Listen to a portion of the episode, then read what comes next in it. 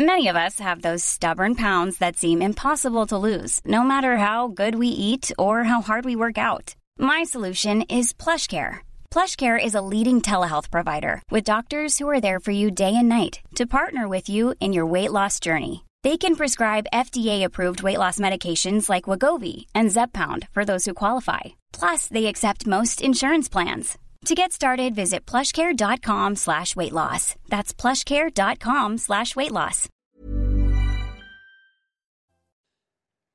C'est News, il est 6h pile, vous regardez la matinale. Merci d'être avec nous à la une ce matin. Le nombre d'immigrés en France qui est en nette hausse. On l'apprend dans une étude choc publiée par l'INSEE. Plus de 10% de la population en France est née étrangère, à l'étranger. Le détail dans un instant. Et avec Gauthier Lebret, on verra où en est le projet de loi immigration. A tout de suite, Gauthier. Donald Trump inculpé aux États-Unis. Il a rendez-vous mardi devant le procureur dans l'affaire du pot de vin versé à une star du X. Elisabeth Guedel est à New York. A tout de suite, Elisabeth. Le pape François souffre d'une bronchite infectieuse. Il a reçu un traitement antibiotique qui a permis une nette amélioration selon les services de l'hôpital Gemelli. La retraite des salariés du privé est excédentaire de plusieurs milliards d'euros. Pourquoi est-elle mieux gérée que le régime général? On verra cela avec Lomique Guillot. Avec l'inflation, nos habitudes à l'heure du déjeuner ont bien changé. Vous allez le voir, reportage CNews. De plus en plus d'immigrés en France, plus de 10% de la population est née étrangère à l'étranger, un chiffre en hausse par rapport à la fin des années 60 où 6,5% de la population était immigrée, Marine. Oui, ce sont les résultats d'une étude choc de l'INSEE qui explore pour la première fois depuis 10 ans euh, l'évolution de l'immigration euh, sur plusieurs générations. Les explications de Geoffrey Defebvre et Alexis Vallée. Selon le dernier rapport de l'INSEE, 6,9 millions d'immigrés vivaient en France en 2021, soit 10,3% de la population. Parmi eux, 36% ont acquis la nationalité française depuis leur arrivée. En 1968, les immigrés représentaient 6,5% de la population.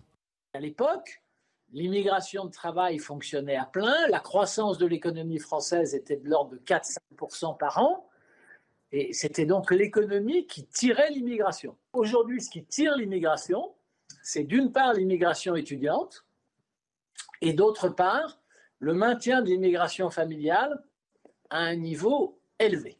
Il y a 50 ans, ils venaient majoritairement d'Europe du Sud. Aujourd'hui, près de la moitié des immigrés en 2021 sont originaires d'Afrique, dont 2 millions du Maghreb. C'est une réalité qui s'explique à la fois par euh, les liens qui nous unissent à nos anciennes colonies, d'une part, et par l'importance de la demande d'asile en France, et, et c'est une réalité qui nous distingue de la plupart des autres pays européens. Selon l'INSEE, cette immigration se concentre dans les grandes agglomérations. 20% de la population parisienne est immigrée et 32% en Seine-Saint-Denis. Gauthier Lebret, le projet de loi immigration devait passer au, Sénat à la fin du mois de mars. Il est le grand sacrifié après euh, l'épisode des retraites. C'est un projet de loi qui est repoussé à on ne sait quand? Exactement. Alors il aurait dû arriver ce mardi, mardi dernier, mardi de cette semaine au Sénat. Ça n'a pas été le cas puisque le gouvernement cherche des textes plus consensuels. On l'a vu hier avec la présentation du plan haut par le président euh, de la République. Donc il est repoussé. En fait, il va être découpé. Euh, l'exécutif va essayer de faire passer les mesures euh, favorables plutôt à la droite avec justement les députés et les sénateurs de droite. Donc par exemple le retour d'une forme de double peine, la réduction du nombre de recours après qu'on a reçu une obligation de quitter le territoire. Et puis ils vont prendre les mesures de gauche pour essayer d'aller les voter avec les députés de gauche. Par exemple, la régularisation euh, des travailleurs euh, sans, papier dans les métiers en tension, comme la euh, restauration. Mais le président du Sénat, où le texte devait passer avant d'aller à l'Assemblée pour essayer de trouver un compromis avec les sénateurs LR, ne veut pas d'un texte à la découpe, morceau par morceau, mesure par mesure, article par article. Donc on ne sait pas quelle forme ça va prendre et quand surtout ce texte va revenir. Mais oui, c'est le grand sacrifié, effectivement, ce texte de l'épisode sur les retraites. Merci Gauthier. À 7h10, on sera avec Sonia Baquès qui a choisi CNews pour parler ce matin. Elle est secrétaire d'État à la citoyenneté. Sonia Baquès euh, qui euh, sera avec nous sur ce plateau. Ce sondage, Emmanuel Macron retrouve presque son niveau d'impopularité au moment de la crise des Gilets jaunes, une chute de 10 points depuis le mois de janvier. Il est à 23% de cote de popularité. Elisabeth Borne atteint 25%. Elle perd 4 points en deux mois dans ce sondage Odoxa pour le Figaro. Donald Trump, inculpé au pénal par un grand jury d'un tribunal de New York. L'ex-président américain se présentera devant le procureur certainement mardi. Donald Trump qui est accusé d'avoir versé 130 000 dollars à la star du X Stormy Daniels en 2016 pour euh, acheter son silence sur une présumée liaison. C'est une première historique alors que Donald Trump euh, rêve de reconquérir la Maison-Blanche en, 2024. Elisabeth Guedel est avec nous. Elisabeth, euh, que dire de cette, de cette inculpation et qu'est-ce qui va se passer maintenant? Écoutez, Donald Trump, c'est la grande question. Est-ce qu'il va être arrêté? Ça sera violent. En fait, Donald Trump devrait se rendre de lui-même à New York pour sa mise en examen. Ce devrait être en effet mardi devant un juge au tribunal. Alors, euh, les termes de cette comparution sont en train d'être discutés entre les avocats de Donald Trump et le juge, mais on s'attend à une comparution très rapide, 10 à 15 minutes, euh, procédure quasi normale avec euh, prise de photos, de, des empreintes digitales. Évidemment, ça sera dans des conditions exceptionnelles avec le secret service qui l'entoure, hein, ce service de protection dont bénéficient tous les anciens euh, présidents américains. Donald Trump saura alors euh, qu'est-ce qu'on lui reproche. Hein. il connaîtra l'acte d'accusation. Les médias américains parlent d'une trentaine de chefs d'accusation liés à des euh, fraudes fiscales, comptables, dont celles liées au paiement de Stormy Daniels en 2016. Alors il faut s'attendre à une longue procédure judiciaire, bataille judiciaire. Hein. ça peut prendre des mois, voire des années avant un éventuel procès. Ça ne devrait pas empêcher Donald Trump de faire campagne. Évidemment, on va entendre beaucoup parler d'acharnement politique, de persécution dont il se dit victime. Pour le moment, la famille euh, politique euh, républicaine, son propre camp, euh, le soutient, ainsi que sa base électorale. Mais personne ne sait actuellement quel sera vraiment l'impact de cette mise en examen sur ses chances d'être élu l'année prochaine. Elisabeth Guedel avec nous. Merci beaucoup Elisabeth. Elisabeth, on va regarder les différentes réactions de la famille et des rivaux. C'est un truc digne des communistes. C'est un truc qui ferait rougir Mao, Staline, Pol Pot, dit le fils aîné de Donald Trump dans son émission en, streaming. Le procureur de Manhattan sape la confiance de l'Amérique dans notre système judiciaire, dit Mike Pompeo, pressenti pour l'élection présidentielle en 2024. Et puis le gouverneur de Floride, Ron DeSantis, qui est euh, le principal rival républicain de, Donald Trump, affirme que cette inculpation est contraire aux valeurs de l'Amérique. Des milliers de personnes se sont rassemblées hier dans plusieurs villes de France, Paris, Lyon, Lille ou encore Nantes, afin de soutenir les manifestants blessés à Sainte-Soline dans les Deux-Sèvres. Oui, les rassemblements se sont euh, plutôt déroulés dans le calme, malgré quelques débordements. Dans la capitale, 4500 personnes se sont réunies, selon la préfecture de police. Des tensions ont éclaté dans plusieurs cortèges sauvages. Cette interprétation a eu lieu dans la capitale. À Lyon, plusieurs incidents également se sont produits hein, à l'issue du, rassemblement. Hein. Oui, il soutenait les manifestants blessés. 3000 personnes se sont réunies selon la préfecture. Un poste de police municipale a été dégradé. Des bennes à verre ont été renversés. Plusieurs feux de poubelle ont été allumés. La police a dû faire usage de gaz lacrymogène à plusieurs reprises. Une personne a été interpellée. Un homme condamné hier à un an de prison ferme pour avoir attaqué un policier en marge d'une manifestation contre la réforme des retraites. Les faits se sont euh, déroulés ce mardi à Épinal. Une, matraque télescopique, un couteau à cran d'arrêt ainsi que des mortiers euh, d'artifice ont été retrouvés sur l'homme au moment de son interpellation. Il était également jugé en comparution immédiate pour des faits d'outrage, rébellion et destruction. Voilà les précisions de Natalia Mendoza. Non, ça, euh, ça ce sera avec le pape François. Le pape François, l'état du pape François s'améliore. Le chef de l'Église catholique souffre d'une bronchite infectieuse. On l'a appris hier soir. Il a pu reprendre le travail selon le Vatican, mais des doutes persistent quant à sa présence lors de la célébration de la messe des rameaux dimanche. Natalia Mendoza, notre correspondante à Rome, fait le point sur son état de santé. L'état de santé du pape François est en nette amélioration. Voilà euh, ce qu'affirme le Vatican dans un communiqué officiel, un communiqué qui euh, révèle que le souverain pontife souffre d'une bronchite infectieuse qui a requis un traitement antibiotique par perfusion. Euh, l'équipe médicale de l'hôpital confirme que le traitement pour l'instant produit les effets attendus et selon l'évolution prévue, François devrait pouvoir quitter l'hôpital dans les prochains jours. La question maintenant est de savoir euh, si le chef de l'Église catholique sera en mesure euh, de participer aux célébrations publiques de la Semaine sainte. François euh, devait présider la messe des rameaux qui devait se célébrer en plein air sur la place Saint-Pierre dimanche prochain pour marquer le coup d'envoi de la Semaine sainte. C'est le moment le plus important du calendrier catholique qui intervient donc cette année alors que le pape âgé de 86 ans semble plus que jamais limité et fragilisé par ses problèmes de santé. Le plan eau dévoilé hier par euh, le président de la République, l'une des 50 mesures, vise à instaurer la tarification progressive de l'eau pour les particuliers. Oui, plus votre consommation d'eau sera importante, plus la facture sera salée. Alors qu'en pensez-vous? Faites-vous déjà des économies d'eau au quotidien? On vous a posé les questions. Je fais comme tout le monde, je ferme mon robinet en me lavant les dents. Euh, quand je prends une douche, ça dure euh, une minute. Je me lave pas les mains sans arrêt, sans arrêt. Brosse à dents, euh, d'éteindre l'eau euh, entre chaque, vous voyez, quand on met le dentifrice, etc. Quoi, des, petites choses comme ça. Bah, en faisant attention sur la vaisselle, sur, sur plein de choses, sur, sur ne pas laisser couler durant la douche, en fait, l'éteindre, le rallumer, l'éteindre, le rallumer.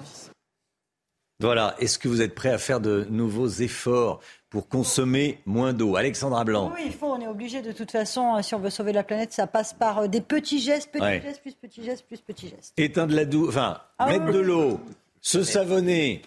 Rallumer la douche. Jamais. Éteindre l'eau. Jamais. jamais. Euh... À jamais, je ne ferai ça. Désolé Et pourtant, vous devriez. À me couper la douche pendant, en pleine douche pour être dans le froid quand je me mets mon shampoing Mais jamais de la vie. Pour moi, c'est honnête. Jamais de la vie, vous engagez pas aussi ah longtemps. sauf si on, y a un une période dans, ma, dans ma salle de bain, oui. Et pourquoi pas? Ne, pas trop arroser actuellement. Euh, on manque d'eau. La sécheresse est vraiment déjà bien présente à Michel. Oui, voilà, je pense que tout le monde doit faire des efforts. C'est vrai que le, le faut pas que ce soit des gadgets faut pas que ce soit des gadgets comme euh, voilà euh, le goutte à goutte. les, les, vrais sujets sont les fuites d'eau sur le réseau d'eau. Alors là, c'est 20% 20 des des des, On aura des, fuites d'eau. 20 de la, de la surconsommation. de ma douche. Bon, euh, donc la tarification progressive de l'eau accueille mitigé, on va dire. Accueil mitigé sur le plateau. Allez, le sport avec du football et l'élimination de l'Olympique lyonnais face à Chelsea en Ligue des champions féminines hier soir, Marine. Oui, alors qu'elle s'était inclinée un but euh, à zéro à l'aller, les Lyonnaises ont marqué deux fois dans ce quart de finale retour. Mais un pénalty euh, très contestable dans les dernières secondes de la prolongation a permis au club anglais de revenir et d'arracher la séance de tir au but. Les Lyonnaises se sont alors inclinées 4 buts à 3 dans cet exercice. Toujours du football avec une désillusion également pour le Paris Saint-Germain féminin dans cette euh, Ligue des Champions, Marine. Oui, alors euh, la défaite 1-0 lors du quart de finale aller, les Parisiennes n'ont pas pu faire mieux que le match nul. Un but partout face au club allemand Wolfsburg hier. Un résultat synonyme d'élimination donc pour le PSG. Il n'y a désormais plus aucun club français encore en lice dans la compétition. Restez bien avec nous, 6h12, bon réveil à tous. Dans un instant, on va vous parler de la remise en liberté d'un homme qui avait été écroué en novembre pour suspicion d'actes terroristes. Il a été remis en liberté, sous contrôle judiciaire, mais remis en liberté. A tout de suite. C'est News, il est 6h15. Bon réveil à tous. Tout d'abord, le point info avec Marine Sabourin. Des violences ont éclaté lors des manifestations en soutien aux blessés de Sainte-Soline dans les Deux-Sèvres, dans plusieurs cortèges à Paris où sept personnes ont été interpellées. Même constat à Lyon, un poste de police a été dégradé et des feux de poubelle ont été allumés. La préfecture de l'Hérault demande la fermeture de trois salles d'enseignement coranique à Lunel. Ces trois classes ont été aménagées dans la mosquée El Baraka en toute illégalité sur la mezzanine alors que cet espace ne peut accueillir qu'une activité culturelle. Et puis la trêve hivernale prend fin aujourd'hui après euh, cinq mois d'interdiction et sauf exception, il sera de nouveau possible d'expulser des locataires de leur logement à partir de demain. Pour rappel, une proposition de loi qui prévoit d'accélérer les procédures en cas de loyer impayé est examinée en ce moment même à l'Assemblée. Remise en liberté d'un homme écroué en novembre pour suspicion d'actes terroristes. Pendant sa garde à vue, cet individu s'en était pris à un policier et euh, avait essayé, il avait essayé de lui prendre son arme. Oui, l'homme a été placé euh, sous bracelet électronique. Les détails avec Sophia Dolé. Les faits remontent au mois de novembre 2022. Alors qu'il est en garde à vue après avoir effectué des voyages suspects au Kosovo et en Arabie saoudite, Noé, eux, tient des propos lesbophobes contre une fonctionnaire de police provoquant l'allongement de sa garde à vue. À l'annonce de la décision, il se jette sur un policier et tente de prendre son arme en criant à la Akbar avant d'être maîtrisé. Lundi, l'individu est remis en liberté sous bracelet électronique, une décision surprenante compte tenu du profil du suspect. Je voudrais rappeler ici que le terroriste de 18 ans qui avait assassiné le père Hamel était lui-même sous contrôle judiciaire avec un bracelet électronique. Donc là, il y a une prise de risque, c'est vrai, qui euh, interpelle. Carnoé, eux, 22 ans, a déjà fait l'objet de deux condamnations en 2018 et 2019 pour des délits terroristes. Lors des perquisitions, les enquêteurs retrouvent un testament dans lequel il se qualifie d'humble serviteur d'Allah, ainsi qu'une machette neuve, un couteau de chasse et un gilet tactique. Début mars, une expertise psychologique a estimé qu'il était compatible avec une remise en liberté. On aurait pu euh, logiquement penser qu'un individu qui présentait quand même un caractère dangereux, manifestement, puisse être maintenu en détention jusqu'à la comparution et son jugement. Une décision saluée par son avocat. Selon lui, les faits reprochés à son client n'ont aucun caractère terroriste. L'obligation vaccinale contre le Covid va être levée pour les soignants et autres professionnels de santé. Elle était en vigueur depuis un an et demi. La haute autorité de santé suggère désormais que l'injection du vaccin ne soit plus que fortement recommandé. Et François Braun avait dit juste avant l'annonce de euh, cette décision de la Haute Autorité de Santé, cette recommandation, euh, qu'il suivrait la recommandation de, la Haute Autorité de Santé. Ça veut dire que les blouses blanches n'ont plus d'obligation de se vacciner contre le Covid. Oui, mais pour certains soignants, l'obligation vaccinale n'était qu'un problème parmi tant d'autres lors de la crise du Covid-19. Écoutez cette infirmière anesthésiste non vaccinée. C'est pas qu'une question de vaccination en fait. Hein. Moi, je suis soignante et euh, dès l'été 2021, euh, le non-accès aux soins pour tous, euh, le fait d'avoir interdit et empêché en fait des, patients en fait de, recevoir la visite de leur famille, etc. toutes ces choses qu'on a fait subir, nous en tant que soignants, on a volé quelque chose aux patients, à leur famille. tout cet autoritarisme qu'on a subi ben, ben, voilà, pendant, ben, pendant toute cette période Covid, euh, moi, c'est contre tout ça, en fait, que je, me suis vraiment dressée. C'est pas une question de vaccin pour ou contre la vaccination. Je crois que ça a été un peu la goutte d'eau, hein, cette obligation vaccinale qui est tombée euh, sur les soignants. Voilà, c'est un grand changement. On a l'impression que c'est une une page qui se tourne, voire un livre qui se referme. Avez-vous changé la composition de votre assiette à l'heure du déjeuner? Certains euh, aller au restaurant, maintenant viennent avec euh, leur gamelle ou le, plat, le plat congelé, le laissent dans le, dans le frigo de l'entreprise. Quand il y en a un, avec l'inflation, vous êtes nombreux à avoir modifié vos habitudes au déjeuner. Hein. Oui, moins de viande, plus de légumes, pas de dessert. Thibaut Marcheteau est allé à votre rencontre. Devant cette boulangerie, Hélène déguste une salade comme elle le fait environ deux fois par semaine. C'est plutôt une question de choix de budget, en fait. L'inflation, là, depuis 2022, on le sent, euh, voilà, de, la pression sur le budget. Selon l'INSEE, en un an, les prix de l'alimentation ont augmenté de presque 15%. Alors, à l'heure du déjeuner, les Français ont changé leur mode de consommation. Euh, franchement, vu les prix, je préférais prendre une salade. J'ai pris la moins chère du rayon. Bah, J'essaye de réduire. J'ai réduit aussi ma consommation de viande à cause du coût euh, bah, de la viande, surtout. Donc je mange beaucoup plus de légumes qu'avant. Ce restaurateur dresse le même constat. Quand ses clients poussent la porte de son établissement, les bons de commande ont totalement changé. Auparavant, ça pouvait être entrée, plat, dessert. Aujourd'hui, c'est euh, à 90% plat, dessert ou plat unique, voire que salade, voire des fois qu'une entrée. Et même le café, vous voyez, qui est un, un petit plus pour nous. Et eh ben, les gens nous disent, bah, maintenant qu'il y, y, a des machines au café, à café au bureau, eh ben, nous allons prendre le café au bureau. Selon le cabinet Nielsen IQ, entre 2021 et 2022, la vente de sandwichs, wrap ou bagel a bondi de 12,5% dans les enseignes de grande distribution. Vous avez changé vos habitudes à table, autour, euh, autour de la table justement, à, midi, tiens le mic euh, oui, c'est vrai. Plus de, je vais moins souvent au restaurant, plus souvent de sandwich, de salade, et c'est le cas de beaucoup de Français. La restauration rapide, c'est un boom spectaculaire euh, depuis deux ans. Restauration rapide, et puis on s'achète, on se fait soi-même son, son, repas. Hein. Alexandra ah oui, surtout que le restaurant, ça coûte de plus en plus cher. Et c'est vrai qu'on peut pas. Si on va au restaurant euh, du lundi au vendredi de midi à, en moyenne 18-20 euros, ça, commence à chiffrer. Ah, ça commence à chiffrer. Ouais, ouais, Gauthier j'ai des bons plans pour vous, les amis, désolé, mais moi je suis journaliste politique, donc je déjeune souvent avec des sources, etc. Et c'est remboursé par l'entreprise dans ces cas-là. Ah. Et eh oui, c'est bien de le raconter. Vous pouvez inviter vos collègues euh, Non, ça marche pas avec les collègues. Et je suis honnête. Allez, 6h22, restez bien avec nous. Dans un instant, on va parler, euh, on va parler retraite et on va parler des, des euh, caisses de retraite des salariés du privé. Les retraites des salariés du privé sont mieux gérées que le régime général. Mais comment ça s'explique? On verra ça avec le Guillaume. tout de suite.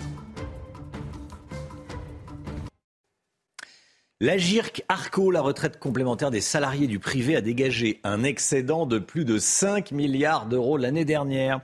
Comment expliquer ce résultat alors que le régime général de retraite en France, lui, perd de l'argent, le Guillaume oui, c'est vrai, c'est un bel exploit, 5,1 hein. milliards d'euros d'excédent, c'est trois fois plus qu'en euh, 2021 et surtout, c'est un exploit quand on regarde l'état du régime général qui lui affiche un déficit de 3,8 milliards d'euros en 2022. Alors déjà, revenons sur les raisons de cet excédent hein, pour la Carco. Il est dû notamment à des créations d'emplois en hausse, plus 600 000 en 2022, et aux augmentations de salaire. En effet, plus on est payé, plus on cotise. C'est donc de l'argent qui rentre en plus dans les caisses, 6,3% de cotisations supplémentaires en 2022. Malgré tout, on peut dire que le système est bien géré parce que les années précédentes, il y a eu des déficits. Mais la caisse n'a pas dû emprunter pour combler ses déficits. Elle avait de l'argent d'avance, elle avait déjà des excédents qu'elle avait mis de côté. Elle ne vit pas à crédit cette caisse de retraite. En effet, elle essaye d'avoir toujours au minimum six mois de pension d'avance dans les caisses pour assurer la trésorerie. Alors la particularité de cette caisse complémentaire, c'est qu'elle est gérée euh, par les partenaires sociaux, patronat, syndicats. C'est la preuve que la cogestion, ça fonctionne? Bah oui, en effet, on voit que lorsque les syndicats sont à la manœuvre, ils ont bien conscience qu'une caisse de retraite ne peut pas être en déficit et perdre de l'argent. Ce n'est pas tout à fait le même discours qu'on entend pour le régime général, où là, on a l'impression que les déficits s'accumulent sans que ça pose problème.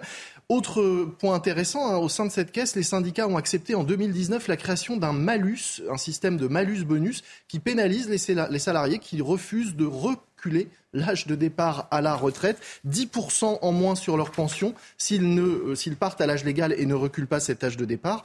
On voit d'ailleurs que les pensionnés ont dans la majorité des cas choisi de, euh, bien, d'avoir ce bonus, d'avoir leur pension réduite, un choix qui n'a pas été du tout mis sur la table au moment du débat sur les retraites. Alors, avec la réforme, les, les comptes seront toujours aussi bons ou pas?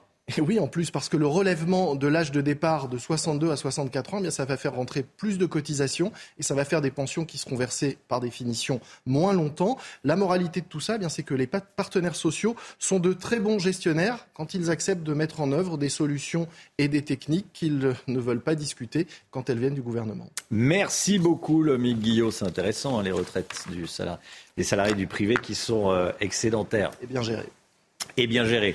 Voilà, explication signée le Guillaume. 6h27 le temps, Alexandra Blanc. La météo avec People and Baby. Des crèches où les enfants apprennent en s'amusant. Alexandra, aujourd'hui c'est le retour d'un temps très perturbé. Les vents sont très forts. Hein oui, des vents très forts. Romain, on a relevé aux alentours de 4h30 du matin une pointe à 146 km h de vent du côté de la Pointe du Raz dans le Finistère. Vent tempétueux également en allant vers Ouessant ou encore du côté de Brest avec 105 km h de vent. D'ailleurs, certains avions ont dû faire demi-tour et retourner à Charles de Gaulle puisque les vents restent tempétueux du côté de la Bretagne. Nous avons d'ailleurs deux départements placés sous surveillance. Il ne s'agit pas des départements bretons, mais il s'agit de la Manche et du Pas-de-Calais où les vents s'annoncent une nouvelle fois tempétueux aujourd'hui principalement entre 6h et 18h, avec donc le passage de cette tempête Matisse. Donc beaucoup de vent ce matin sur les régions du nord, le vent qui gagne également les régions un petit peu plus au sud ou encore sur le nord-est. Vraiment, tout le monde va avoir le droit à son coup de vent aujourd'hui. On retrouvera également des conditions météo assez agitées entre le sud-ouest et le nord-est, avec un petit peu de vent en montagne. Et puis dans l'après-midi, renforcement du vent près des côtes de la Manche, notamment sur la côte d'Opale ou encore en allant vers le nord-est, un vent tempétueux du côté de la Lorraine ou encore de l'Alsace On aura également du vent autour du golfe du Lion, mais cela aura pour mérite de dégager le ciel. Côté température, c'est plutôt doux ce matin. Regardez en moyenne 11 à Paris, 13 degrés euh, du côté de Bordeaux ou encore 11 degrés à Marseille. Et puis dans l'après-midi, les températures restent globalement assez douces pour la saison. 21 degrés autour du golfe du Lion. Vous aurez en moyenne 19 degrés à Lyon, 15 à 16 degrés dans le sud-ouest et en moyenne 12 degrés euh, du côté des côtes de la Manche, notamment pour le Calvados. Température qui devrait un peu baisser pour ce week-end avec un week-end très agité en perspective. Et puis du côté de Jouloville, dans la Manche, attention, beaucoup de vent aujourd'hui et localement quelques petits nuages. Attention également aux orages qui pourraient éclater aujourd'hui. C'était la météo avec People and Baby. Des crèches où les enfants apprennent en s'amusant.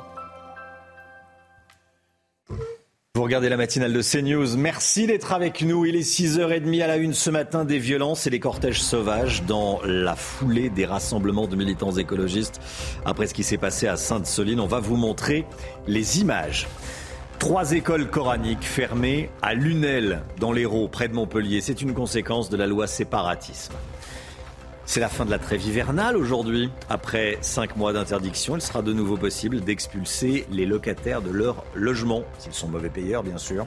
Les associations craignent que ces expulsions ne repartent à la hausse. Améliorer la réutilisation des eaux usées, c'est l'une des mesures annoncées par Emmanuel Macron dans son plan eau. La réutilisation des eaux usées, comment ça marche? Réponse de Michel Chevalet. Bonjour Michel, rebonjour et, et à tout de suite. Et puis la politique avec Emmanuel Macron qui cherche à dépasser ce moment compliqué autour de la réforme des retraites. Compliqué, c'est le moins qu'on puisse dire, on verra ça. Avec Gauthier Lebret, à tout de suite Gauthier. La préfecture de l'Hérault demande la fermeture de trois salles d'enseignement coranique à Lunel. Ces trois classes ont été aménagées dans la mosquée El Baraka en toute illégalité sur une mezzanine, alors que cet espace ne peut accueillir qu'une activité culturelle et pas cultuelle. Découverte faite lors d'un contrôle d'une sous-commission départementale. Une centaine d'enfants seraient inscrits pour suivre ces enseignements religieux euh, illégaux. Le récit de Clémence Barbier. L'enseignement coranique se faisait en toute illégalité dans la mosquée El Baraka de Lunel. Cette semaine, le préfet de l'Hérault a donné l'ordre de fermer les trois salles de classe dédiées à l'apprentissage de la religion. Lors de leur contrôle, les agents de l'État ont constaté la présence d'une dizaine de jeunes filles voilées de 7 à 12 ans et une centaine d'enfants inscrits pour suivre les enseignements coraniques. Donc l'enseignement, c'est une des bases, une des sources de leur prosélytisme pour amener des enfants à non seulement euh, euh, appliquer, apprendre leur version, leur version de l'islam, Lunel est tristement connu pour avoir hébergé des jeunes radicalisés partis rejoindre les rangs de l'État islamique en Syrie. Ça devait être en 2015. Euh, il y a eu euh, des tensions et des menaces de mort même contre l'imam de la mosquée qui avait dénoncé ses départs en Syrie, qui avait dénoncé le djihad armé? Depuis, la mairie a tenté de redorer son image. Elle s'était déjà opposée à la création des salles de cours au sein de la mosquée El Baraka, classée ERP, établissement recevant du public. Des milliers de personnes se sont donc rassemblées hier soir afin de soutenir les manifestants blessés à Sainte-Soline. Dans les Deux-Sèvres, les rassemblements se sont globalement déroulés dans le calme, malgré plusieurs débordements. Hein. Oui, des tensions ont éclaté dans plusieurs cortèges sauvages à Paris, même constat à Lyon, où un poste de police a été dégradé. Voilà, et dans la capitale, alors que les manifestants brûlaient des poubelles, vous le voyez, un riverain est sorti avec un extincteur pour tenter d'éteindre les flammes en bas de son domicile. Hein. Il aurait ensuite sorti une arme factice pour effrayer les manifestants. C'est en tout cas ce qu'affirme l'un de ses voisins qui a été interpellé. Les manifestants ils sont descendus de la rue du Temple, par l'hôtel de ville. Ils ont commencé à cramer les poubelles en bas de chez nous. Euh, notre, notre collègue, il n'a pas apprécié, donc il est sorti avec son extincteur pour éteindre la poubelle. Et maintenant, les manifestants, ils l'ont pris à partie. En mode, euh, si t'éteins les poubelles, t'es un facho d'après eux. Ça veut dire qu'ils sont venus euh, beaucoup, ils ont commencé à courir vers lui. Lui, il a pris peur. Il avait un petit truc factice sur lui qui fait juste du bruit. Il a sorti, il a tiré en l'air pour leur faire peur et c'est tout. Ils nous, ont, confinés euh, dans notre, dans notre magasin. Ils ont bloqué la rue et tout. Ils ont essayé de le faire sortir, mais lui, lui en fait, lui, euh, il comprenait pas ce qu'il avait fait de mal en soi. Pour lui, il était en mode autodéfense.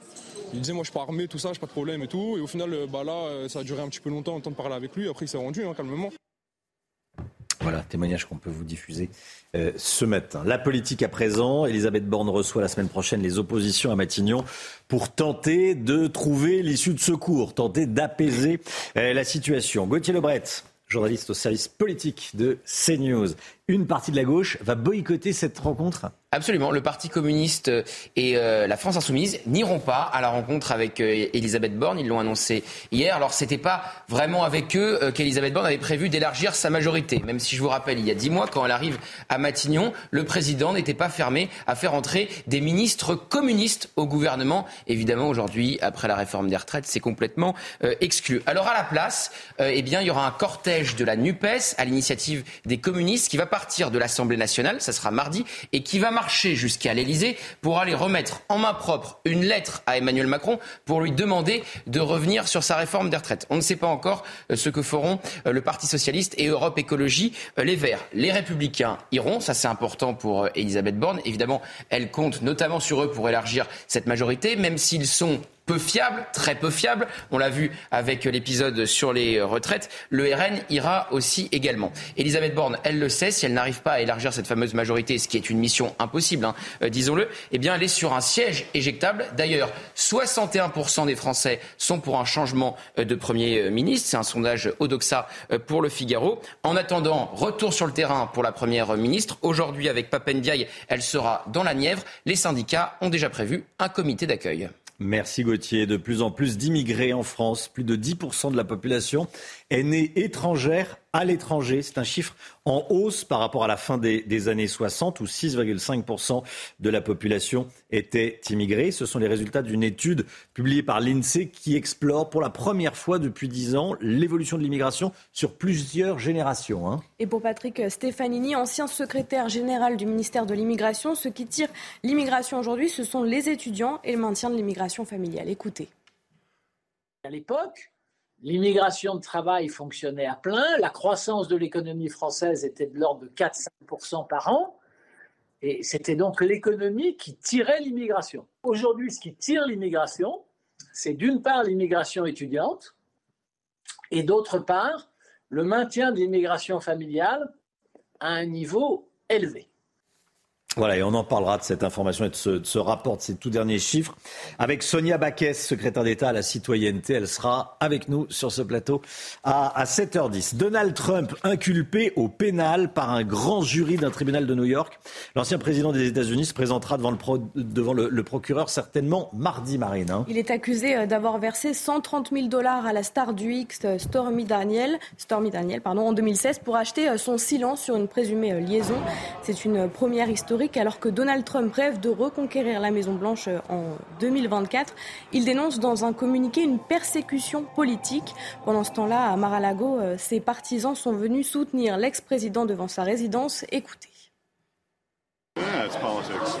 Oui, c'est de la politique. Je pense qu'il meurt d'envie de trouver un moyen de l'empêcher d'être éligible à la réélection. On dirait qu'ils le poursuivent depuis qu'il a remporté sa première élection. Je pense que c'est une partie sombre de l'histoire de notre nation et je crois que les actes illégaux et criminels devraient être poursuivis, que vous soyez ou non un président en exercice ou un ancien président. Je pense juste qu'il est important que tout le monde sache que ce n'est pas parce que vous avez été élu en tant que président que vous ne subissez pas de conséquences. Voilà les, partisans de Donald Trump qui se sont réunis euh, devant euh, la résidence de Donald Trump à Mar-a-Lago en, Floride. Et puis là, vous écoutiez des, des Américains qui réagissaient euh, au Texas. 17 individus soupçonnés de diffusion ou de téléchargement de vidéos et d'images pédopornographiques interpellés dans le Grand Est. Hein. La gendarmerie a déployé une cinquantaine d'enquêteurs dans le cadre de cette opération. 500 000 fichiers pédopornographiques ont été identifiés et des supports numériques saisis sont également en cours d'exploitation. L'un des suspects a par ailleurs reconnu une agression sexuelle sur un mineur de 15 ans. La trêve hivernale, elle prend fin aujourd'hui après cinq mois d'interdiction, sauf exception. Hein. Il sera de nouveau possible d'expulser les locataires mauvais payeurs de leur logement à partir de demain. Et ça dans un contexte tendu. Hein. Oui, puisqu'une proposition de loi prévoit d'accélérer euh, les procédures en cas de loyer impayé. Elle est examinée en ce moment même à l'Assemblée. Les, les explications d'Alexis Vallée et Jean-Laurent Costantini. Le 31 mars, une date cruciale pour les propriétaires. Les expulsions de locataires, notamment pour des loyers impayés, sont de nouveau possibles. On essaye déjà de trouver des accords avec le, locataire pour voir si c'était un problème d'accident de, vie et qu'on peut trouver un accord. À partir du moment où on a un jugement de procédure d'expulsion, un huissier est missionné avec les forces de l'ordre et un serrurier bien souvent, de manière à ouvrir la porte. Et à partir de ce moment-là, ils ouvrent la porte et ils expulsent ces personnes s'ils ne sont pas partis. Bien souvent, ils partent avant. Avec l'inflation, les associations comme la Fondation Abbé Pierre craignent une hausse des expulsions, notamment des ménages modestes, ce que ne partage pas cette directrice de gestion locative. Les gens étaient en impayés bien avant, donc on ne peut pas mettre ça sur le dos de l'inflation. L'augmentation est plus due au Covid, au post-Covid. Tous les salariés dont les entreprises avaient eu des prêts d'État qui se trouvent éventuellement en difficulté pour rembourser ces prêts et donc euh, se retrouvent là dans des difficultés, eux, à leur tour. En 2021, 12 000 expulsions avait eu lieu en France. Hmm. Les expulsions voilà, pour loyers impayés autorisés à nouveau à partir, de, à partir de demain. Le sport avec du football et la nomination officielle, c'était officieux, c'est maintenant officiel, d'Hervé Renard à la tête de l'équipe de France féminine, ancien entraîneur de l'Arabie saoudite. Il doit annoncer aujourd'hui à midi sa première liste de joueuses pour affronter la Colombie et le Canada. Ça sera les 7 et 11 avril prochains. Oui, il prend la suite de Corinne Diacre, limogée le 9 mars dernier, avec pour mission de faire briller les Bleus lors de la prochaine Coupe du Monde, qui se déroulera du 20 juillet au 20 août prochain en Australie et en Nouvelle-Zélande. 7h moins 20. Restez bien avec nous dans un instant. Michel Chevalet va nous expliquer comment on peut réutiliser les eaux usées. Qu'est-ce que c'est précisément que de l'eau usée La rute. La rute. La réhute, je crois. Hein. Réutilisation. Attention, Michel. Euh, on parle de tout ça dans un instant, juste après la petite pause publicitaire. A tout de suite. Bon réveil à tous, dans la joie et la bonne humeur.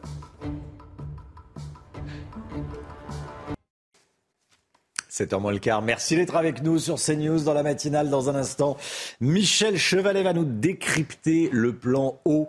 C'est juste après le point info avec Marine Sabourin.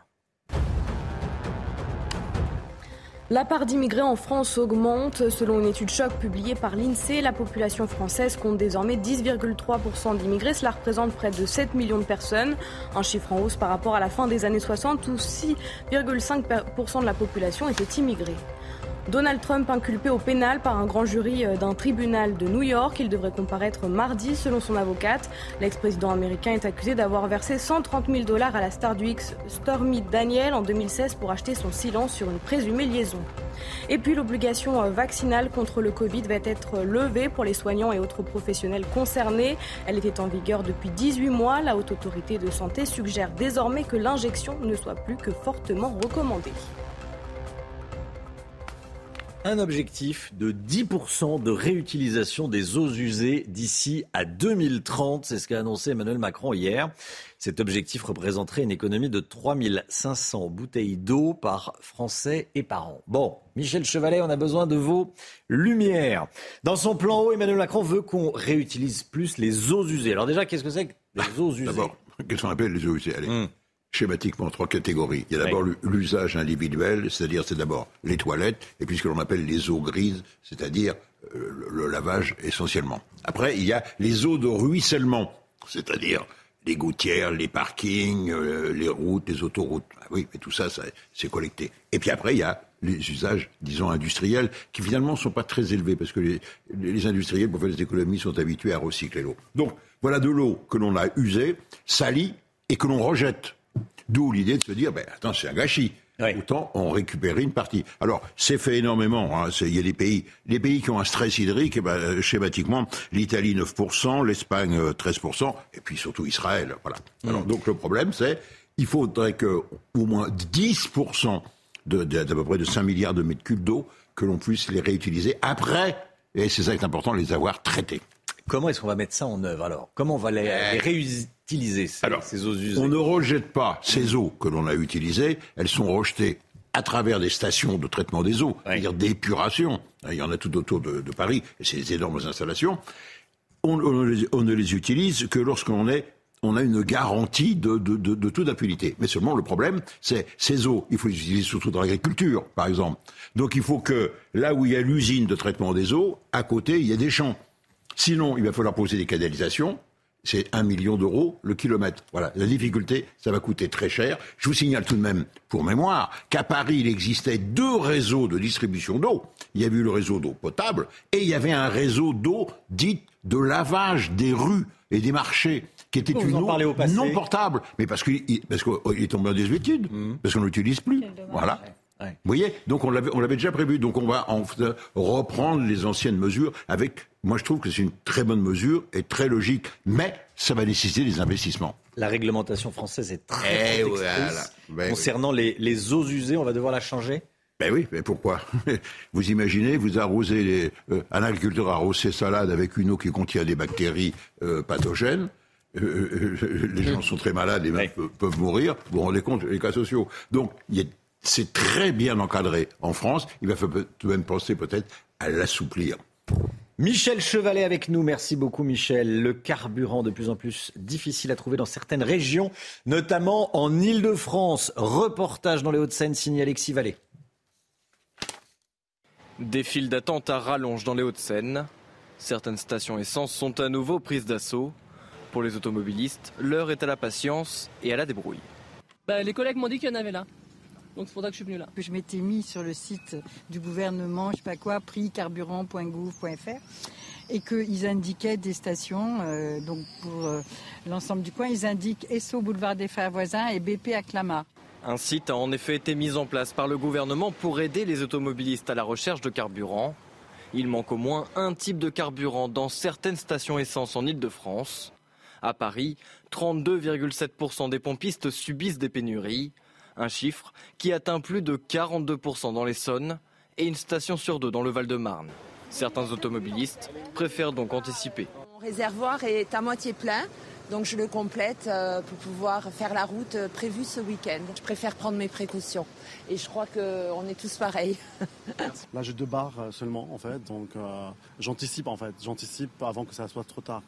Les deux raffineries normandes stratégiques pour l'approvisionnement de l'île de France ont stoppé leur production depuis plusieurs jours. Mais leurs stocks permettent encore de ravitailler une majorité de stations. Le président de la République qui chute dans les sondages et qui aimerait bien passer à l'après-réforme des retraites. On voit ça dans un instant avec Gauthier Lebret. A tout de suite. Bon réveil à tous.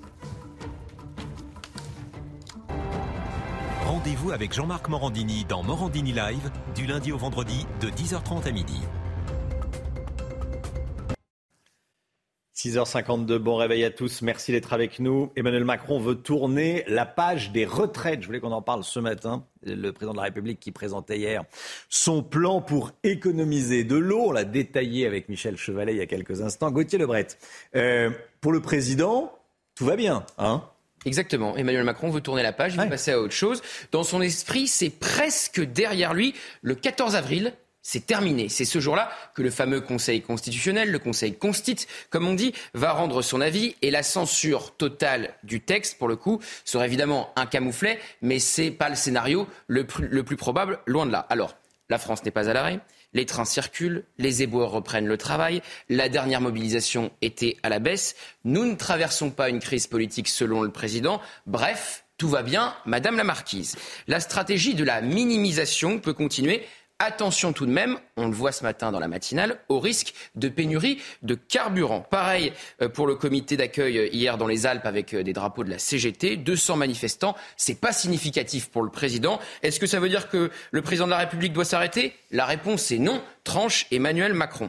Le président ne s'arrête pas, il sort de l'Elysée, mais il n'en reste pas moins bunkérisé, aller au contact des Français, c'est impossible. Il va d'ailleurs continuer à privilégier euh, l'international. Prochaines étapes, la Chine et les Pays-Bas. Alors, Gauthier, la stratégie du président qui est d'incarner le parti de l'ordre, ça fonctionne pas pour le moment. Oui, euh, la stratégie du pourrissement, comme on dit, ne semble pas fonctionner. On rappelle ce qu'est la stratégie euh, du pourrissement, c'est tabler eh bien, sur un, une fatigue des Français, fatigués des scènes de violence, des euh, blocages, et que l'opinion ne s'inverserait pas sur le fond, sur cette réforme des retraites. 7 Français sur 10 sont opposés à, à, cette réforme. Ça, ça ne change pas. Mais au fond, se rangerait derrière le chef de l'État pour réclamer de l'ordre. Alors, 66% des Français continuent de soutenir la mobilisation. Odoxa pour euh, le Figaro. Et une majorité d'entre eux s'attend à ce que le mouvement continuent et deviennent de plus en plus violents. Alors oui, on parle moins de la réforme et plus des violences. Ça permet au chef de l'État et à son ministre de l'Intérieur, Gérald Darmanin, omniprésent, d'incarner le parti de l'ordre. Encore hier avec euh, sa déclaration sur euh, d'Emmanuel Macron sur les milliers de gens venus à Sainte-Soline pour faire la guerre, mais ça ne fonctionne pas pour le moment dans l'opinion. Le président qui chute très fortement dans les sondages. Hein. Il chute de 10 points de 10 points par rapport à janvier. Il est à 23% selon un sondage qu'on va voir au Doxa pour euh, le Figaro. Il retrouve quasiment son niveau euh, le plus bas pendant les euh, Gilets jaunes. Elisabeth Borne, vous le voyez, la Première ministre est à 25%. Elle perd 4 points. On le disait, le président cherche donc des sujets moins clivants que les retraites, que l'immigration pour avancer. On l'a vu hier avec la présentation de son plan de son plan haut, mais pour le moment, il n'est pas parvenu à colmater les fuites dans les sondages. Merci Gauthier. Laurent Nunez, le préfet de police de Paris, sera l'invité de Laurence Ferrari ce matin. À 8h15, le préfet de police de Paris, interrogé par Laurence, 8h15 dans la matinale. Allez, la musique, la musique comme tous les matins. Ce matin, on écoute Björk, qui sort un nouveau clip de son titre Fossora. Regardez.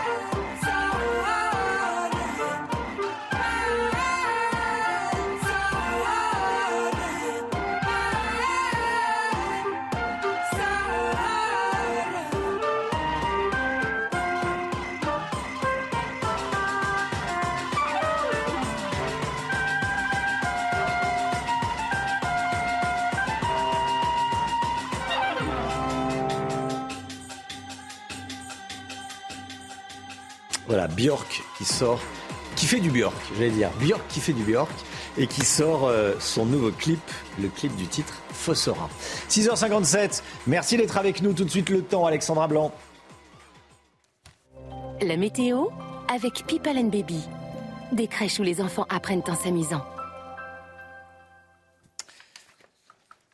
L'info météo, Alexandra, ce matin, c'est le passage de la tempête Matisse aujourd'hui. Hein oui, oui, oui, tempête Matisse, avec d'ailleurs deux départements qui restent placés sous surveillance, le département de la Banche ou encore le département euh, du Pas-de-Calais, avec des vents tempétueux attendus tout au long de cette journée de vendredi, principalement, vous voyez, entre 6h et 18h, vraiment avec le passage de cette tempête Matisse. Les vents restent tempétueux. D'ailleurs, cette nuit, on a relevé une rafale à 146 km heure, principalement en allant vers la pointe du Finistère ou encore du côté de la pointe du Raz. Donc, beaucoup de vent ce matin, beaucoup d'agitation avec au programme également de la pluie, un temps nuageux entre le sud-ouest et le nord-est. On retrouvera également de la neige en montagne au-delà de 1700, 2000 mètres d'altitude sur les Alpes. À noter également le maintien d'un temps assez nuageux autour du golfe du Lion. Et puis dans l'après-midi, attention, le vent va se renforcer en remontant vers la côte d'Opale ou encore le nord du pays. De bonnes rafales de vent de l'ordre de 90 à 100 km par heure. Du vent également à l'intérieur des terres entre l'Occitanie, le bassin parisien ou encore le nord-est. Si vous allez vers les Vosges ou encore le Jura, attention, le vent sera bien présent. On aura également quelques orages avec le retour d'un temps assez instable et un temps un petit peu plus lumineux autour du golfe du Lion ou encore sur la côte d'Azur avec le retour de la tramontane qui a en quelque sorte pour mérite de dégager le ciel. Les températures ce matin, 11 à Paris, 13 degrés euh, du côté de Bordeaux ou encore 11 degrés à Lyon, température plutôt douce et dans l'après-midi, eh bien, la douceur se maintient. Regardez, 15 degrés à Paris, 18 degrés à Toulouse, 21 degrés autour du golfe du Lion ou encore 16 degrés à Grenoble. Pour la suite du programme, votre week-end s'annonce assez agité avec un temps très mitigé, notamment pour les journées de samedi et de dimanche. On aura de la neige en montagne, une baisse des températures, localement quelques orages et surtout du vent qui va souffler en tempête autour du golfe du Lion. À partir de lundi, on aura des conditions météo un peu plus agréables, du soleil, mais dans un flux de nord, les températures vont dégringoler, températures un peu plus fraîches. Ce sera le cas à Marseille où il y aura beaucoup de vent à partir de ce week-end. C'était la météo avec People and Baby. Des crèches où les enfants apprennent en s'amusant. Vous regardez la matinale de CNews. Merci d'être avec nous. Il est 7 heures à la une ce matin. Le nombre d'immigrés en France qui est en nette hausse. On l'apprend dans une étude choc publiée par l'INSEE. Plus de 10% de la population en France est née étrangère, à l'étranger. Le détail dans un instant. Et puis on commentera ces chiffres avec Sonia Baquès, secrétaire d'État à la citoyenneté. Bonjour Madame la secrétaire d'État, merci d'être avec nous. On parlera également de la loi séparatisme et du bilan de cette loi séparatisme. Donald Trump, inculpé aux États-Unis, il a rendez-vous mardi devant le procureur dans l'affaire du pot de vin versé à une star du X. Elisabeth Guedel est à New York. Le pape François souffre d'une bronchite infectieuse. Il a reçu un traitement antibiotique qui a permis une nette amélioration selon les services de l'hôpital Gemelli. Le plan eau dévoilé par le président de la République prévoit d'augmenter l'utilisation des eaux usées. Pour quel usage À quel prix On va en parler avec Lomique Guillot. Et puis l'automobile, 8 automobilistes sur 10 avouent utiliser leur téléphone au volant. Vous avez bien entendu. Alors qu'est-ce qu'on a le droit de faire? Qu'est-ce qu'on ne peut pas faire? On verra ça avec Pierre Chasseret avant 7h30. De plus en plus d'immigrés en France plus de 10% de la population est née étrangère à l'étranger. C'est un chiffre euh, fourni par l'INSEE. Un chiffre en hausse par rapport à la fin des années 60 où 6,5% de la population était immigrée. Résultat donc d'une étude de l'INSEE qui explore pour la première fois depuis 10 ans l'évolution de l'immigration en France. Le détail avec Geoffrey Defebvre et Alexis Vallée. Selon le dernier rapport de l'INSEE, 6,9 millions d'immigrés vivaient en France en 2021, soit 10,3% de la population. Parmi eux, 36% ont acquis la nationalité française depuis leur arrivée. En 1968, les immigrés représentaient 6,5% de la population. À l'époque, l'immigration de travail fonctionnait à plein, la croissance de l'économie française était de l'ordre de 4-5% par an. Et c'était donc l'économie qui tirait l'immigration. Aujourd'hui, ce qui tire l'immigration, c'est d'une part l'immigration étudiante et d'autre part le maintien de l'immigration familiale à un niveau élevé. Il y a 50 ans, ils venaient majoritairement d'Europe du Sud. Aujourd'hui, près de la moitié des immigrés en 2021 sont originaires d'Afrique, dont 2 millions du Maghreb. C'est une réalité qui s'explique à la fois par euh, les liens qui nous unissent à nos anciennes colonies, d'une part, et par l'importance de la demande d'asile en France, et, et c'est une réalité qui nous distingue de la plupart des autres pays européens. Selon l'INSEE, cette immigration se concentre dans les grandes agglomérations. 20% de la population parisienne est immigrée et 32% en Seine-Saint-Denis. Cette information de la nuit, Donald Trump inculpé au pénal par un grand jury d'un tribunal new-yorkais. L'ancien président des États-Unis se présentera devant euh, le procureur certainement mardi. Il est accusé d'avoir versé 130 000 dollars à la star du X, Stormy Daniels, en 2016 pour acheter son silence sur une présumée liaison. C'est une première historique. Hein. Oui, alors que Donald Trump rêve de reconquérir la Maison-Blanche en 2024, il dénonce dans un communiqué une persécution politique. Les explications de notre correspondante à New York, Elisabeth Guedel.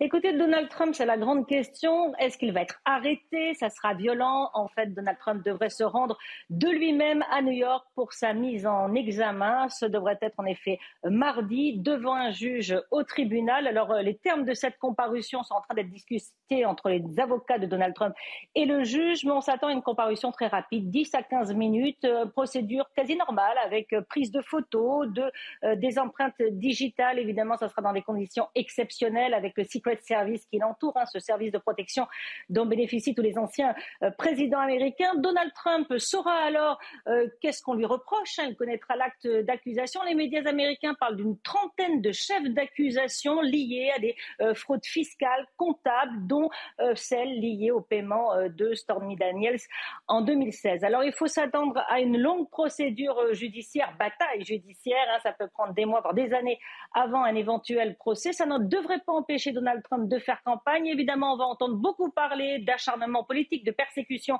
dont il se dit victime. Pour le moment, la famille euh, politique euh, républicaine, son propre camp, euh, le soutient, ainsi que sa base électorale. Mais personne ne sait actuellement quel sera vraiment l'impact de cette mise en examen sur ses chances d'être élu l'année prochaine. Regardons ensemble les différentes réactions, différentes réactions de proches de Donald Trump. C'est un truc digne des communistes. C'est un truc qui ferait rougir Mao, Staline ou Pol Pot, dit euh, le fils aîné de Donald Trump, Donald Trump Jr., dans son émission en streaming.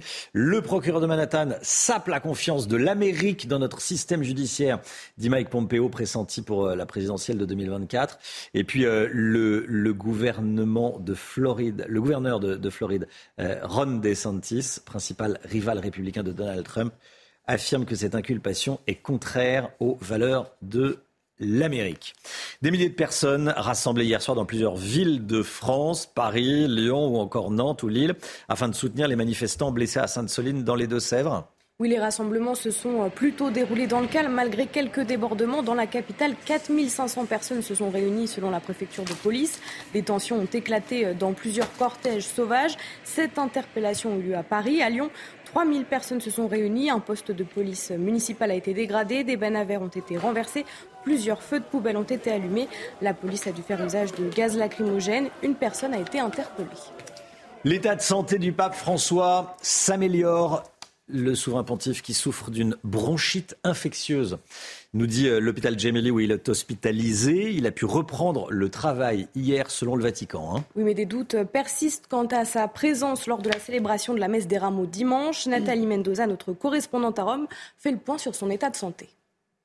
L'état de santé du pape François est en nette amélioration. Voilà euh, ce qu'affirme le Vatican dans un communiqué officiel, un communiqué qui euh, révèle que le souverain pontife souffre d'une bronchite infectieuse qui a requis un traitement antibiotique par perfusion. Euh, l'équipe médicale de l'hôpital confirme que le traitement pour l'instant produit les effets attendus et selon l'évolution prévue, François devrait pouvoir quitter l'hôpital dans les prochains jours. La question maintenant est de savoir euh, si le chef de l'Église catholique sera en mesure euh, de participer aux célébrations publiques de la Semaine Sainte. François euh, devait présider la messe des rameaux qui devait se célébrer en plein air sur la place Saint-Pierre dimanche prochain pour marquer le coup d'envoi de la Semaine Sainte. C'est le moment le plus important du calendrier catholique qui intervient donc cette année alors que le pape âgé de 86 ans semble plus que jamais limité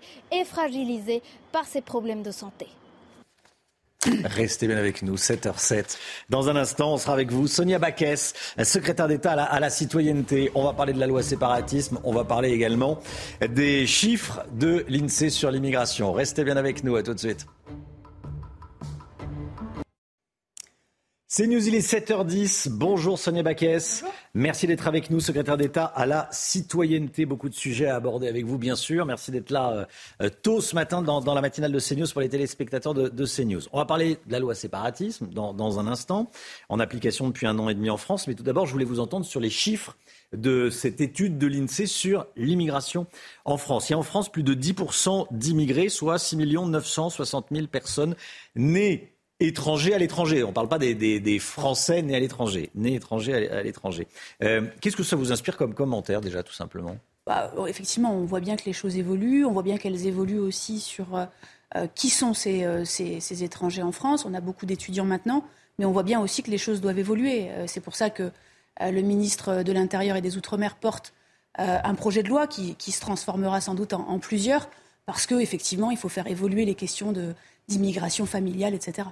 Quel impact ça a sur la société française? On voyait que en 1968, 6,5% de la population France, enfin de la population en France qui vivait en France était immigrée, et, aujourd'hui 10%. Donc il y, a, euh, il, y a, plus en nombre et plus en pourcentage. Quel est, l'impact que ça a sur la société française? Plusieurs impacts. De toute façon, il va falloir que. Moi, je suis fille d'immigrés euh, dont, euh, dont, le, dont, le, père est devenu professeur de lettres. Donc, je vois bien qu'il y a une vraie problématique d'intégration. Il faut que notre société s'adapte, en fait, pour que euh, les gens qui n'ont pas vocation à rester sur le territoire national repartent mhm. et que celles qui ont vocation à rester s'intègrent le mieux possible. Donc euh, il faut qu'on adapte nos dispositifs pour effectivement bah, choisir euh, ou en tout cas décider qui part et qui reste. 41% des, immigrés viennent d'Afrique. C'est plus qu'avant, quand l'immigration venait plus du, des pays méditerranéens que sont européens et, méditerranéens que sont l'Espagne, l'Italie ou, le Portugal. Qu'est-ce que ça change dans la façon d'accueillir les immigrés en France? D'abord, c'est lié beaucoup à, la question de l'immigration familiale. Euh, c'est pour ça qu'encore une fois, le ministre a proposé qu'on durcisse les critères d'immigration familiale. La famille doit être entendue au sens français du terme. On ne doit pas ouvrir la famille aussi largement qu'elle était peut-être ouverte jusqu'à présent. L'intégration linguistique, je crois qu'on a vraiment besoin de, quand même de faire évoluer et d'avoir des gens euh, quand ils viennent sur le territoire national qui, euh, qui s'intègrent. Et la question linguistique est absolument essentielle. Donc ça change plein de choses. Et en particulier, vous l'avez dit, il y a une grande concentration dans les centres urbains. Dans la région parisienne, en Seine-Saint-Denis, c'est 32%. Euh, il faut que nos dispositifs s'adaptent pour que, pour que bah, finalement on soit capable d'absorber ce qui, ce qui arrive. Hmm. Désormais, le nombre d'étudiants étrangers dépasse celui de l'immigration familiale. Est-ce que tout ça, c'est une question que je me, je me posais en préparant cet entretien, est-ce qu'on le subit ou est-ce que c'est le choix de la France? Est-ce que la France a décidé ça ou est-ce que c'est est -ce euh, c'est subi? C'est un état de fait? Euh, Et l'un et l'autre. En fait, euh, effectivement, il y a une partie qui arrive, mais enfin, à chaque fois qu'il y a une, soit une demande d'asile, soit une demande de titre de séjour, on a une décision à prendre. Et les parlementaires, donc la représentation des Français, doit décider de l'évolution de notre dispositif de législatif. En gros, doit décider qui on, on décide d'accueillir ou pas. Donc au final, euh, effectivement, les Français, par la représentation parlementaire, sont associés. Est-ce que vous seriez favorable à l'instauration de quotas d'immigration? Dire cette année, on accueille tant de personnes et pas une de plus le, ministre l'a dit, je crois que sur la question de l'immigration, on doit faire évoluer les choses. Donc on est très ouvert sur. Mais faire évoluer les choses, ça veut tout dire et rien dire. Hein, non, mais faire évoluer les choses, Excusez-moi. Ça veut dire quoi? Ça veut dire, et je, l'ai dit, puisque Ça veut dire réduire l'immigration? J'ai représenté le ministre euh, lors d'une réunion sur euh, des, des pays européens. Il faut d'abord qu'on durcisse nos frontières extérieures. On ne peut hmm. pas, euh, enfin, finalement, laisser des frontières qui laissent passer euh, tout le monde. Donc, ce que vous nous dites, c'est qu'il faut réduire l'immigration. Ben, en tout cas, il faut la choisir. C'est-à-dire qu'il faut décider, nous, euh, de qui on décide de faire rester ou pas. Hmm. tout simplement. mais, mais il faut plutôt la réduire ou l'augmenter? Ah, Enfin, je ne crois pas que qui que ce soit dise qu'il faille l'augmenter. Bon. Il faudrait un référendum? Non. Non? Non, je crois que on, a, on a beaucoup de problématiques à régler, des problématiques européennes. Et vous le savez, on a une position très dure avec les pays européens en disant si vous durcissez pas euh, les frontières extérieures, on ne pourra pas accueillir plus de monde. Euh, et puis on a une évolution, encore une fois, de notre dispositif législatif. Euh, il faut que on décide là aussi qu'est-ce qu'on fait en matière d'immigration familiale. On a la main, hein. oui. on peut décider. C'est le Parlement qui peut décider. Donc à nous de décider maintenant. Ce chiffre qui touche à, l'immigration et, à la, citoyenneté, le nombre de femmes musulmanes qui portent le voile a augmenté de 55% en 10 ans. C'est un autre chiffre de cette étude. Euh, qu'est-ce que ça dit de notre société, vous qui êtes, secrétaire d'État à la citoyenneté? Encore une fois, la, société française est laïque, donc on a le droit de, croire dans ce qu'on veut, et c'est aussi euh, euh, notre liberté. la question et le risque, c'est le communautarisme, c'est le repli communautaire. Et c'est sur ça, effectivement, qu'on doit se battre, parce que le repli communautaire qui donne lieu à, du séparatisme, bah, finalement, alimente la radicalisation et alimente le terrorisme. Alors, toutes les, toutes les personnes, euh, tous les séparatistes ne sont pas à la fin des terroristes, mais en tout cas, souvent, les terroristes sont issus de la radicalisation et du séparatisme. Est-ce que c'est du séparatisme De quoi? De, de, porter euh, le, voile, est-ce que ça peut l'être? Non, non, c'est pas. C'est effectivement un, marqueur religieux. Hmm. C'est pas du séparatisme en soi. Le problème, c'est que le problème arrive finalement quand on ne vit plus qu'avec euh, des personnes qui, euh, qui sont dans, une, dans un repli communautaire. Oui, oui. La loi séparatisme, en application depuis un an et demi. Euh, le bilan, puisqu'on parle de vêtements religieux, certains maires défendent le burkini dans les piscines. C'est le cas à Grenoble, avec le maire écologiste Éric Piolle. Est-ce qu'avec la loi séparatisme, ça a réglé le problème? Oui, alors en grande partie, c'est-à-dire qu'en fait, il y a eu un déféré laïcité sur le burkini, c'est-à-dire qu'en fait, la décision du maire a été cassé euh, par un, ce déféré laïcité. Il n'a pas eu le droit d'autoriser dans le règlement intérieur de la piscine euh, le fait de porter des burkinis, mais tout n'est pas réglé. On doit rester, et c'est vraiment l'objectif et, le résultat de cette loi, c'est qu'on doit rester extrêmement vigilant. C'est pour ça qu'en fait, maintenant, il y a dans chaque département euh, des commissions qui, en fait, regardent sur le plan euh, associatif, sur le plan des écoles, sur les lieux de culte, sur les financements. Les financements, c'est un élément essentiel, hein, c'est le nerf de la guerre. Regarde en fait sur tous ces aspects comment les organisations séparatistes se mettent en place et comment on peut mieux lutter contre. Quel est l'objectif des islamistes en France? Est-ce qu'ils en ont un? L'objectif, je pense, est quel est cet objectif? L'objectif des, des, islamistes radicaux est très clair, à mon sens, c'est de mettre la République à genoux, c'est de démontrer que les lois de la religion sont supérieures aux lois de la République. Et là, on parle de l'islamisme radical, mais c'est également le cas euh, d'un certain nombre de mouvements d'ultra-gauche ou d'ultra-droite. Et est-ce qu'aujourd'hui, avec la loi séparatisme, anti-séparatisme, on est armé juridiquement pour lutter contre des individus qui veulent mettre la République à genoux? C'est pas rien mettre la République à genoux. Oui, vraiment, cette, loi séparatisme qui a été euh, très largement euh, adoptée euh, nous donne les outils. On a aujourd'hui des outils pour lutter mmh. sur tous les plans. En fait, ça a désinhibé les services de l'État. C'est-à-dire qu'avant, on n'osait pas aller.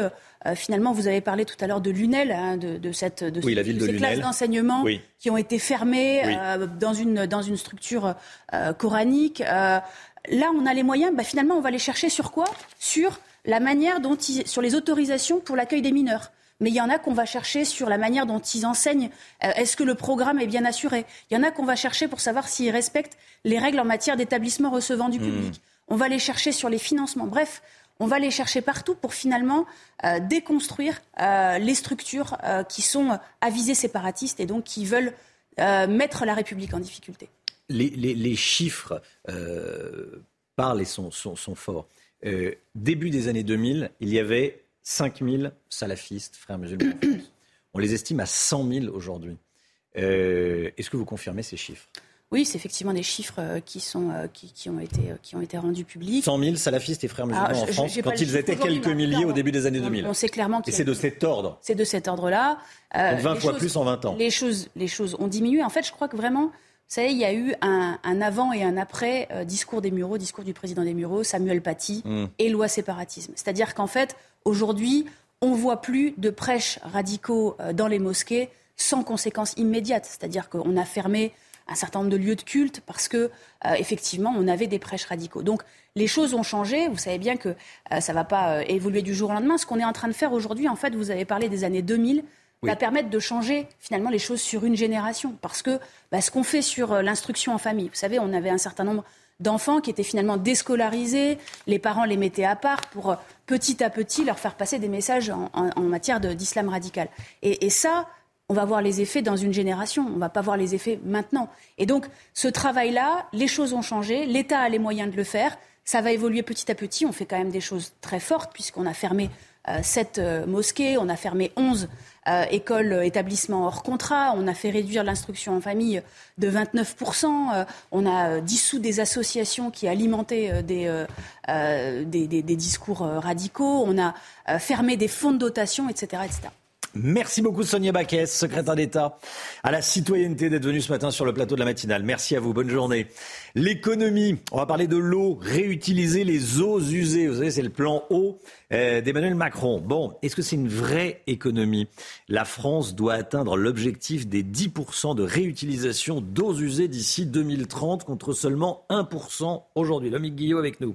Pourquoi cet objectif? Petit 1, est-ce que c'est financièrement intéressant? Petit 2 Alors pourquoi d'abord? Bien parce qu'on vivait dans l'abondance. Hein, jusqu'à présent, on avait l'impression que l'eau, ça coulait de source. On pourrait dire l'eau qui sort des 20 000 stations d'épuration, ça représente un peu plus d'un milliard de mètres cubes d'eau. Et aujourd'hui, cette eau, elle est majoritairement rejetée dans la nature ou dans les rivières. On l'utilise même euh, l'eau potable aujourd'hui pour laver les rues ou les véhicules, quand dans d'autres pays, on a pris depuis longtemps l'habitude de recycler les eaux euh, usées pour des usages non domestiques. Si on regarde, hein, vous le disiez, en France, c'est 1%, mais euh, par exemple, en Italie, c'est 8%, en Espagne, 14% et plus de 85% en Israël. Hier, en présentant son plan eau, Emmanuel Macron a donc fixé l'objectif de faire grimper à 10% la part des eaux usées réutilisées d'ici 2030. Ces eaux euh, qui, jusque-là, donc, partaient et étaient perdues. C'est facile d'utiliser ces eaux usées, de réutiliser ces eaux usées? Alors pas vraiment malheureusement. D'abord hmm. parce qu'il faut les traiter et ça, ça coûte cher. Et puis surtout le problème, c'est que, eh bien, il faut les utiliser là où elles sont produites. On peut difficilement transporter ces eaux euh, usées d'un point A à un point B. Ça coûte un million d'euros le kilomètre de canalisation. Impensable donc, par exemple, d'envoyer les eaux usées des villes irriguer les campagnes. On peut en revanche imaginer de les utiliser au sein d'un même immeuble. Ça se fait de plus en plus au Japon, par exemple, où on utilise l'eau de la douche pour les toilettes ou l'eau du lave-vaisselle, par exemple, pour les toilettes. Ça nécessite simplement d'avoir deux systèmes de canalisation. C'est donc compliqué dans l'ancien et ça coûte cher. Mais malgré tout, l'investissement peut être intéressant pour les particuliers puisqu'on estime que récupérer les eaux de la douche pour alimenter les toilettes permet d'économiser quand même de 15 à 20% sur sa consommation d'eau annuelle et plus encore si on possède par exemple un jardin que l'on utilise avec, euh, qu'on arrose pardon, en utilisant ces eaux. Merci beaucoup, Lomique Guillot. Voilà, euh, réutiliser les eaux usées. De toute façon, on va être obligé de faire des efforts. Hein. Obligé de faire des efforts. Bon, 7h22, restez bien avec nous dans un instant. L'automobile, 8 automobilistes sur 10, et c'est très mal. À vous, utiliser leur téléphone au volant. Il ne faut pas, j'ai un petit sourire parce que je, moi-même, je peux peut-être, faut que je fasse appel à ma mémoire, mais peut-être euh, utiliser parfois le téléphone au volant, ce qu'il ne faut surtout pas faire. Euh, Qu'est-ce qu'on a le droit de faire au, au volant avec son téléphone? Qu'est-ce qu'on n'a pas le droit de faire au volant avec son téléphone? Je poserai la question à Pierre Chasseret dans un instant. À tout de suite. Pierre Chasseret avec nous. Bonjour Pierre. Bonjour Romain. 80% des automobilistes avouent utiliser leur téléphone au volant. Ça peut être extrêmement dangereux. Euh, Pierre, c'est beaucoup, un 8 sur 10. Oui, oui, et puis on pourrait considérer que dans les 2 sur 10, il y a aussi ceux qui n'avouent pas et qui le, font, qui le font aussi. Bref, on ne va pas revenir hein, sur la dangerosité du téléphone Ah oui. portable au volant. C'est une évidence. Je me suis dit que c'était l'occasion de faire un petit test tous ensemble, Hmm. mais parce que les règles du téléphone portable au volant, on ne les connaît pas tous. Ça peut être un peu compliqué. Alors j'ai amené beaucoup d'accessoires. Mon téléphone. Alors Alors ça, Romain, évidemment, au téléphone, je ne vais pas vous poser la question, pas d'ambiguïté. L'amende, c'est 135 euros. Téléphoner comme ça euh, au volant, interdit. Interdit. Interdit. 135 euros et 3 points. Et maintenant, on va jouer à permis ou plus de permis, en tout cas, moins 3 points. Tiens, euh, Gauthier, téléphone portable posé sur le tableau de bord, mais en haut-parleur. Moi, qui n'ai même pas le permis, hein, donc ça ne m'arrivera jamais. Enfin, ça ne m'arrivera pas tout de suite. Euh, non, c'est pas autorisé. C'est autorisé parce que c'est le fait d'avoir son téléphone tenu en main qui est sanctionné. Donc cette fois-ci, vous pouvez, vous n'êtes pas verbalisable. Si on l'a sur les genoux, si vous l'avez sur les entre les cuisses, là, comme ça, hop, avec le haut-parleur et on parle. euh, oui. Ça sent le vécu. Ça. Vous ne l'avez pas autorisé ou pas autorisé? Factuellement, vous ne le tenez pas Non. entre vos mains. Il est en haut-parleur. On peut considérer, les forces de l'ordre pourront considérer que vous avez une conduite et vous pourrez être verbalisé pour une petite amende à quelques, à quelques dizaines d'euros, mais vous ne serez pas sanctionné des 3 points et donc des 135 euros. D'accord. En revanche, tiens, prenons maintenant le téléphone éteint. hein. Éteint, comme celui-ci. Le mien, il est éteint. Oui.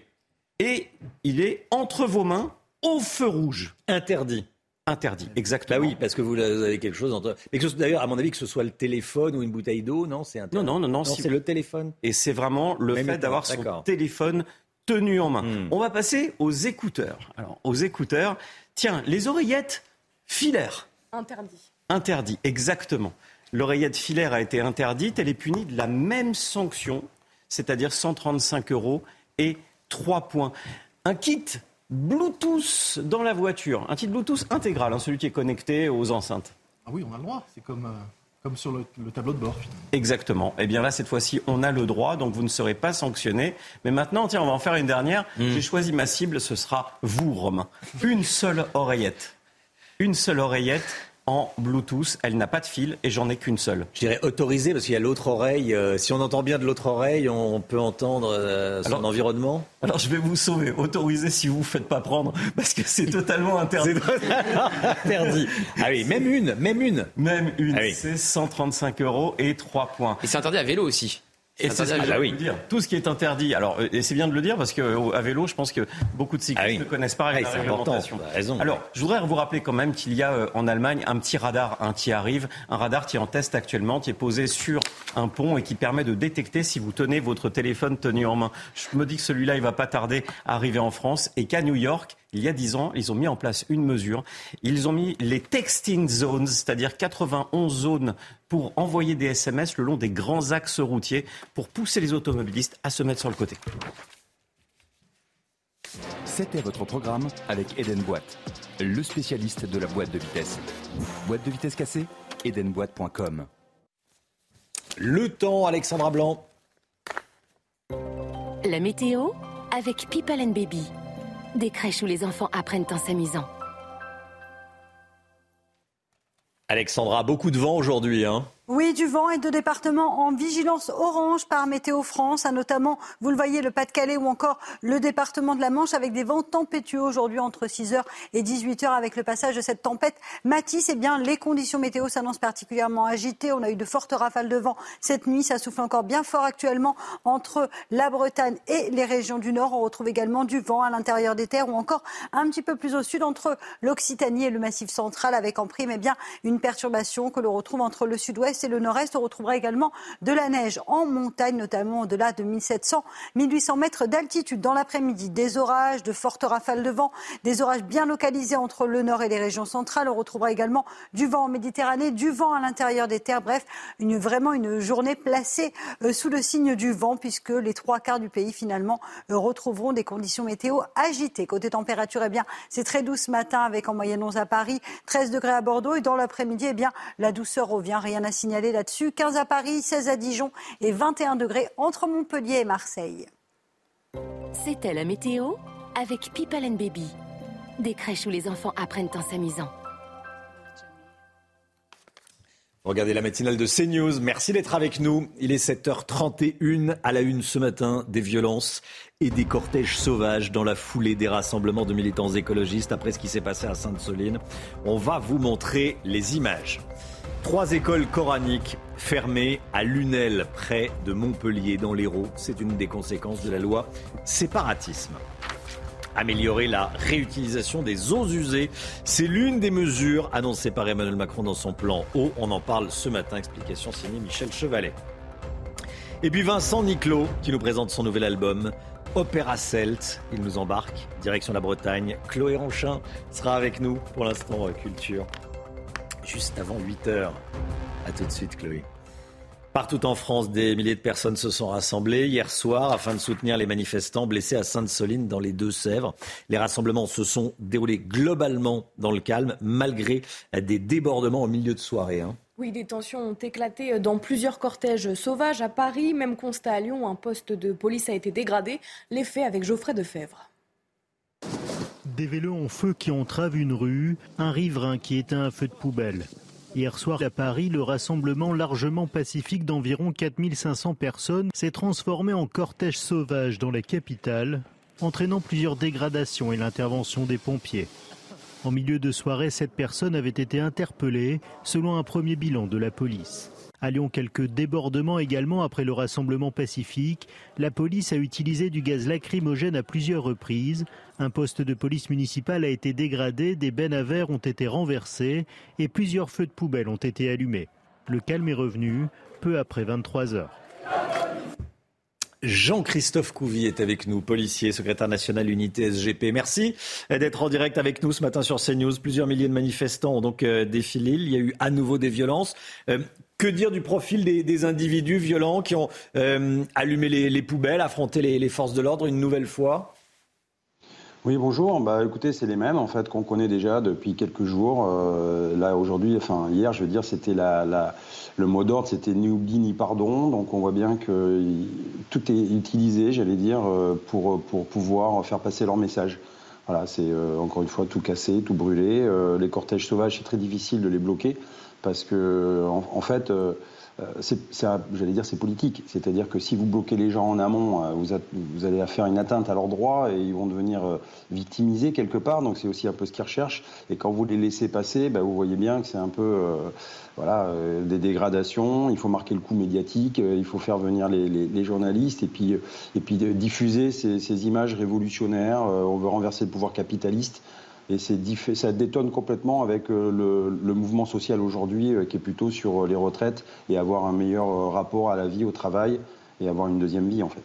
Oui, c'est un message et, c'est un message politique qui, qui, est adressé. Ce sont des militants politiques.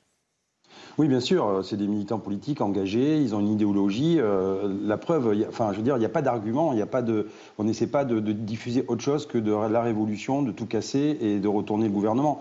Voilà. Après, euh, effectivement, ils, se mettent en marge du mouvement social en France où oui, il y a un ras-le-bol, oui, les gens veulent que les, gens, que les choses changent. Et en fait, il y a un, vrai projet sociétal porté par les, par les syndicats. Et de l'autre côté, ben, il y a une, j'allais dire, une minorité parce que quand on regarde sur plus de 60 millions de Français, là, on parle par exemple de 1000 à 1500 personnes dans Paris.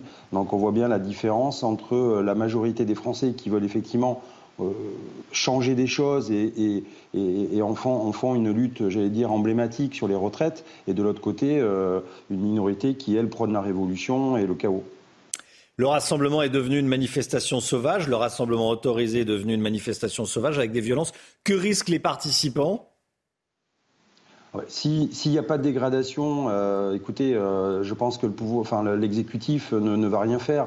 Au pire, c'est 135 euros pour une manifestation qui n'est pas prévue et c'est une participation à la manifestation. Après, encore une fois, ça peut être les organisateurs, eux, qui peuvent, euh, qui peuvent j'allais dire, avoir une plus grosse sanction. Euh, une, par exemple une manifestation qui n'est pas autorisée avec un leader, ce leader-là pourrait avoir 6 mois de prison et 7500 euros d'amende. Bon, après, dans les faits, euh, j'ai rarement vu une condamnation euh, de ce type. Merci beaucoup Jean-Christophe Couvi. Merci d'avoir été en direct avec nous ce matin dans, la matinale CNews. Bonne journée à vous. La préfecture de l'Hérault demande la fermeture de trois salles d'enseignement coranique à Lunel, près de Montpellier. Ces trois classes ont été aménagées dans la mosquée El Baraka en toute illégalité, alors que dans cet espace, euh, il ne devait y avoir qu'une activité culturelle. Et en réalité, c'est une activité culturelle, religieuse. Oui, la découverte a été faite lors d'un contrôle d'une sous-commission départementale. Une centaine d'enfants seraient inscrits pour suivre ces enseignements. Le récit de Clémence Barbier. L'enseignement coranique se faisait en toute illégalité dans la mosquée El Baraka de Lunel. Cette semaine, le préfet de l'Hérault a donné l'ordre de fermer les trois salles de classe dédiées à l'apprentissage de la religion.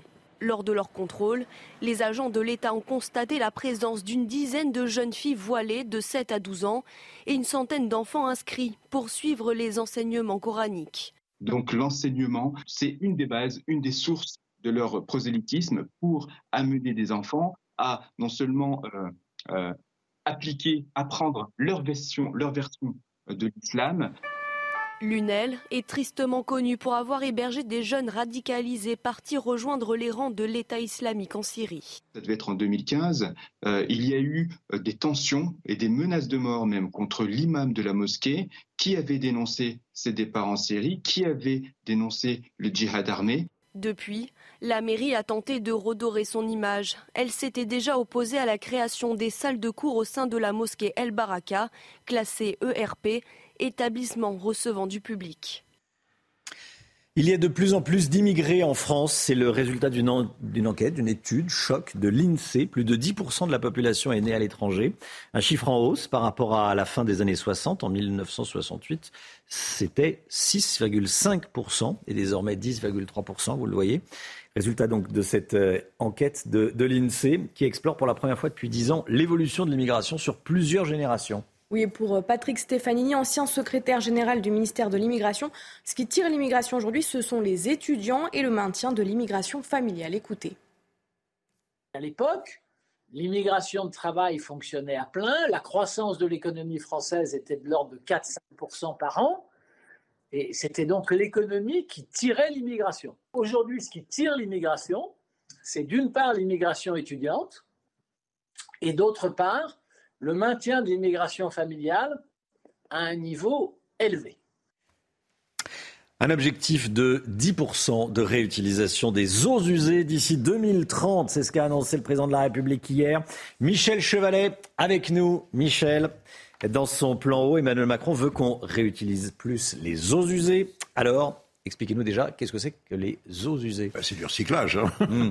Vous faites des Alors, les eaux usées, c'est l'utilisation que l'on fait dans la vie courante. Parce qu'on utilise l'eau, on la salit, il faut la retraiter, pour la rendre propre et la remettre dans le circuit. Alors, les eaux usées, d'abord, usage domestique. Regardez, sur ce tableau que on vous a fait, vous allez voir d'abord l'usage domestique, c'est d'abord les toilettes. Ensuite, c'est ce qu'on appelle les eaux grises, c'est-à-dire le, le, nettoyage, le lavage. La vaisselle. La lessive.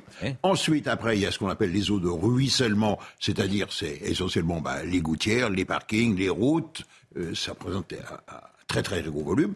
Et puis après, il y a ce qu'on appelle les eaux industrielles, qui de loin ne sont pas les plus importantes. Voilà là-dedans. Et ça représente, regardez surtout la, quantité, c'est tout de même près de 5 milliards de mètres cubes d'eau usée. C'est-à-dire qu'on les rejette dans la nature, mmh. les rivières, les fleuves, après avoir retraité, et quand on est au bord de la mer, dans la mer, d'où toute la polémique qu'il y avait avant. Voilà pour vous situer les choses. Et donc, il est anormal, ce que l'on fait dans d'autres pays, qu'on n'utilise pas ces eaux-là, non pas pour la consommation, parce qu'elles sont impropres à la consommation, mais elles sont en quelque sorte nettoyées pour les usages bah, de lavage de, de, l'agriculture. Et pour cela, vous avez bien compris, il faut des usines de retraitement, il y en a, peut-être passé, il y en a 21 000, mais surtout, il va falloir mettre en place un réseau de distribution. Et là, comme on vous l'avait dit, c'est un million d'euros le kilomètre.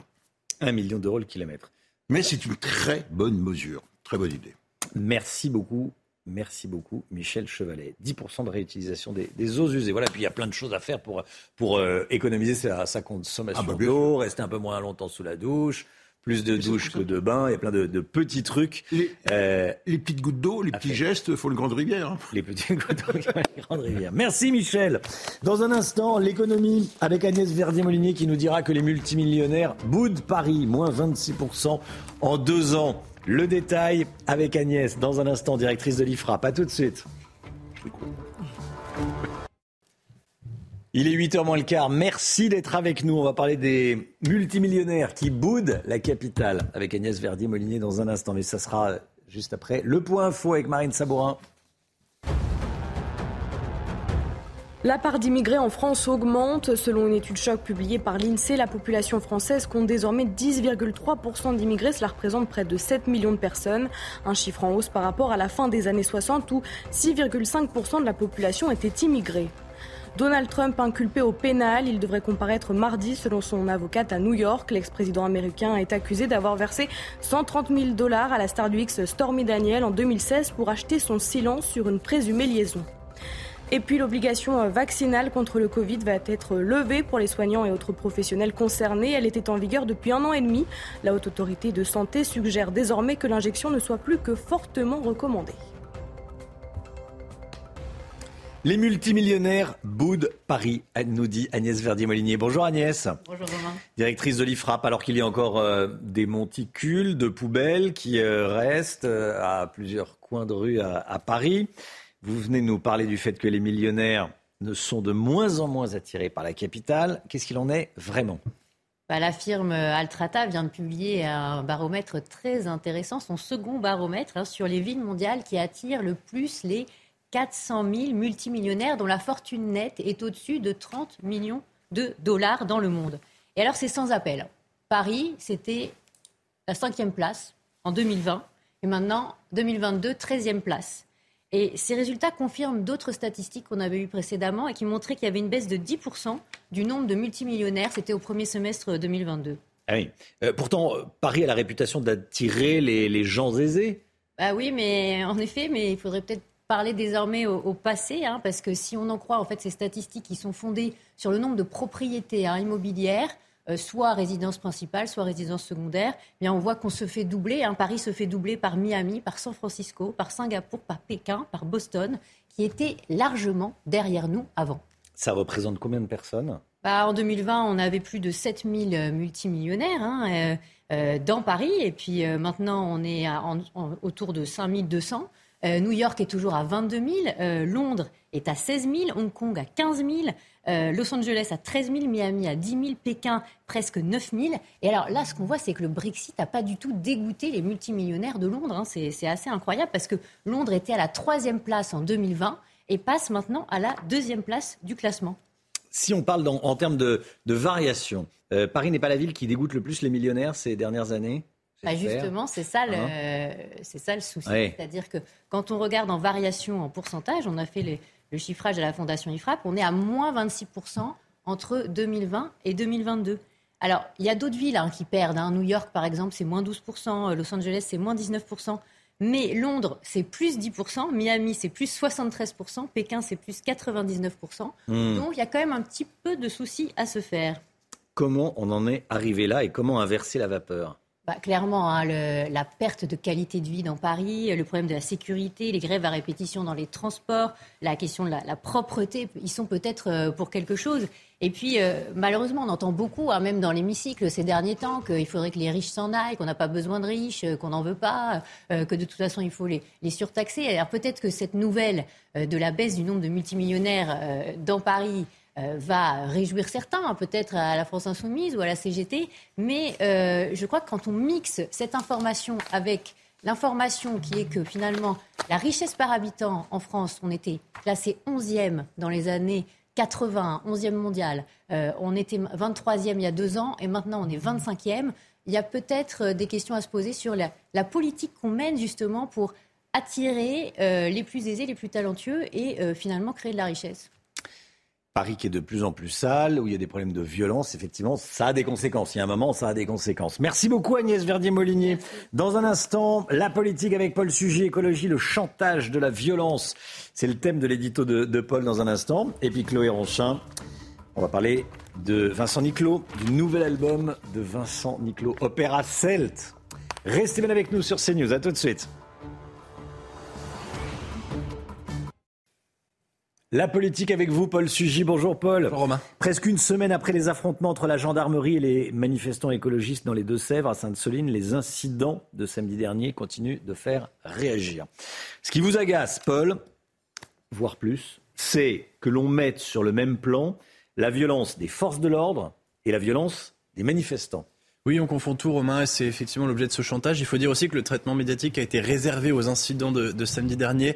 Euh, si l'on n'y prend pas garde, peut nous induire en erreur et nous faire faire, euh, nous faire un certain nombre de euh, confusions. Alors, je pense qu'il faut que nos auditeurs aient les idées très claires là-dessus. D'abord, à Sainte-Soline, euh, le récit selon lequel une majorité de manifestants pacifistes se sont laissés euh, prendre au piège d'une petite minorité violente qui a voulu aller se bagarrer avec les forces de l'ordre, ce récit-là ne tient pas. Les organisateurs de la manifestation, notamment les soulèvements de la terre, vous savez, c'est l'association que Gérald Darmanin justement essaye de dissoudre, eh bien, sont allés chercher. D'abord, ils sont nés à Notre-Dame-des-Landes, donc dans la ZAD, et ils sont allés chercher en Europe, en Allemagne, en Italie, les activistes écologistes les plus violents pour venir grossir leurs troupes et pour organiser la bataille rangée avec les forces de l'ordre. Personne de bonne foi, pour le dire, le dire autrement, personne de bonne foi ne pouvait aller à Sainte-Soline samedi en ignorant que le but de la plupart des manifestants était d'aller au contact, d'aller à la bagarre. Et d'autre part, euh, vu que ça fait beaucoup le tour des médias depuis quelques jours, l'idée aussi que la police ait volontairement empêché les secours de prendre en charge des blessés. Alors qu'on soit clair, hein, si c'est avéré, c'est préoccupant. Mais cette théorie prend, de, prend l'eau de jour en jour. Euh, on a maintenant la chronologie exacte euh, de cette fameuse ambulance, vous savez, donc qui a été appelée par des manifestants pour venir prendre en charge des blessés sur place. On sait qu'elle est arrivée une demi-heure après le premier appel, 20 minutes après être partie. Donc euh, cette fake news a maintenant assez duré. Pour vous, la violence des manifestants, ça revient à agresser une forme, à, à exercer pardon, une forme de chantage? Euh, Oui, c'est ça, c'est du chantage parce que les organisateurs savent très bien hein, quel profit tirer de cette stratégie. Euh, c'est triste à dire, évidemment, parce que dans une démocratie mature, personne ne devrait avoir à souffrir dans sa chair de la défense de ses convictions. Mais effectivement, les affrontements à Sainte-Soline ont fait des blessés, dont deux qui se sont retrouvés dans une situation grave. Et désormais, tous les regards ne se tournent plus que vers la stratégie du maintien de l'ordre. C'est quand même lunaire. C'est-à-dire que celle-ci peut être évidemment discutable, et je suis pas là pour faire le porte-parole de la préfète, évidemment. Mais plutôt que d'avoir des mots fermes pour condamner la violence des activistes, aujourd'hui, les responsables écologiques nous expliquent à l'unisson que le principal problème, c'est que la maréchaussée n'aurait pas dû être présente sur place.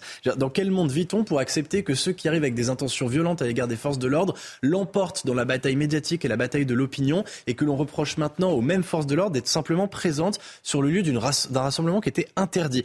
Et pire, certains, euh, comme Cécile Duflot, en déduisent que donc la police est responsable de l'ensemble des scènes de violence simplement parce que sa seule présence constitue une cible euh, pour les activistes qui se retrouvent sur place et qui ont du coup envie d'aller au contact. À ce, à ce stade, Romain, c'est plus du chantage, c'est même de l'escroquerie intellectuelle. Vous pensez que les luttes écologistes vont devenir de plus en plus violentes? Oui, c'est euh, à mon avis ce qu'il faut craindre. Alors ma responsabilité serait de vous donner des raisons d'espérer le contraire, Romain, mais il faut être réaliste. On voit mal pourquoi est-ce que les activistes se priveraient de faire usage de cette violence. Dans les faits, si on regarde ce qui s'est passé ces dernières années, euh, c'est même la meilleure des stratégies pour eux en termes de résultats.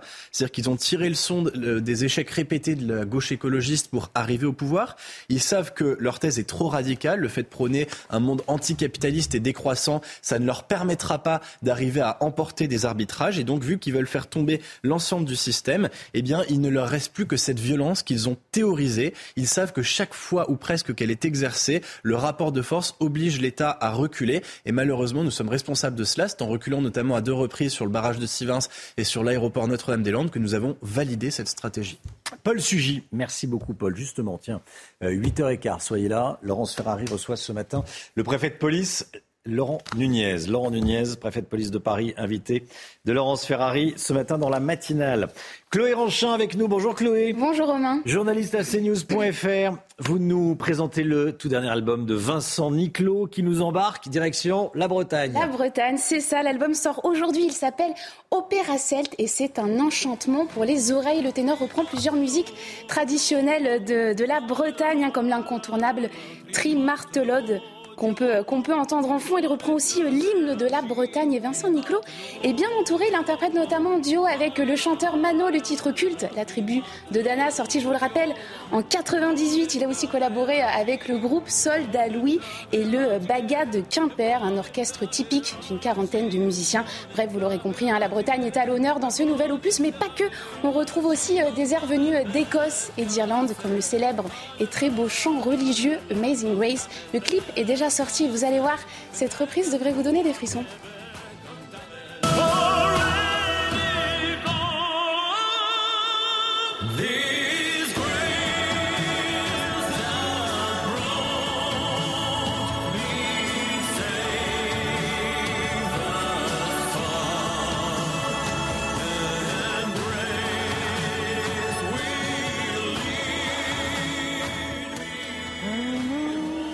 Ça vous transporte, Chloé. Hein ah oui, oui, C'est beau. Magnifique. Euh, on sent que le chanteur y a mis tout son cœur. On pourra bientôt l'écouter sur scène Oui, tout à fait. Romain, le chanteur, part euh, en tournée à partir du 11 avril prochain. Et comme Natacha Saint-Pierre, j'en avais d'ailleurs déjà parlé euh, sur ce plateau, Vincent Niclot a choisi de se produire dans les églises et dans les cathédrales. Une vingtaine de dates sont déjà programmées à Lorient, à Strasbourg, Bordeaux, Nice, La Rochelle. Il se produira également à Paris en juin prochain dans la magnifique église de la Madeleine. Voilà, son nouvel album s'appelle donc Opéra Celte. Ces dix derniers albums ont tous été certifiés euh, or et platine et celui-ci devrait aussi euh, rencontrer un beau succès. Hein.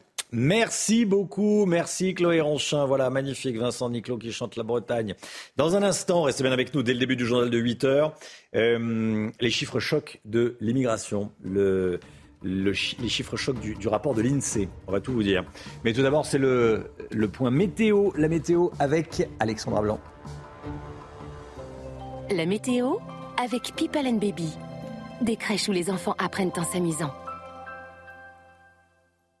Ravi de vous retrouver avec des conditions météo particulièrement agitées en cette journée de vendredi. Oui, avec le passage de la tempête Matisse, les vents vont rester bien forts une nouvelle fois cet après-midi sur les régions du nord ou encore en allant vers la Bretagne. Le vent qui va gagner également les régions centrales ou encore le nord-est du côté des Vosges ou encore du Jura.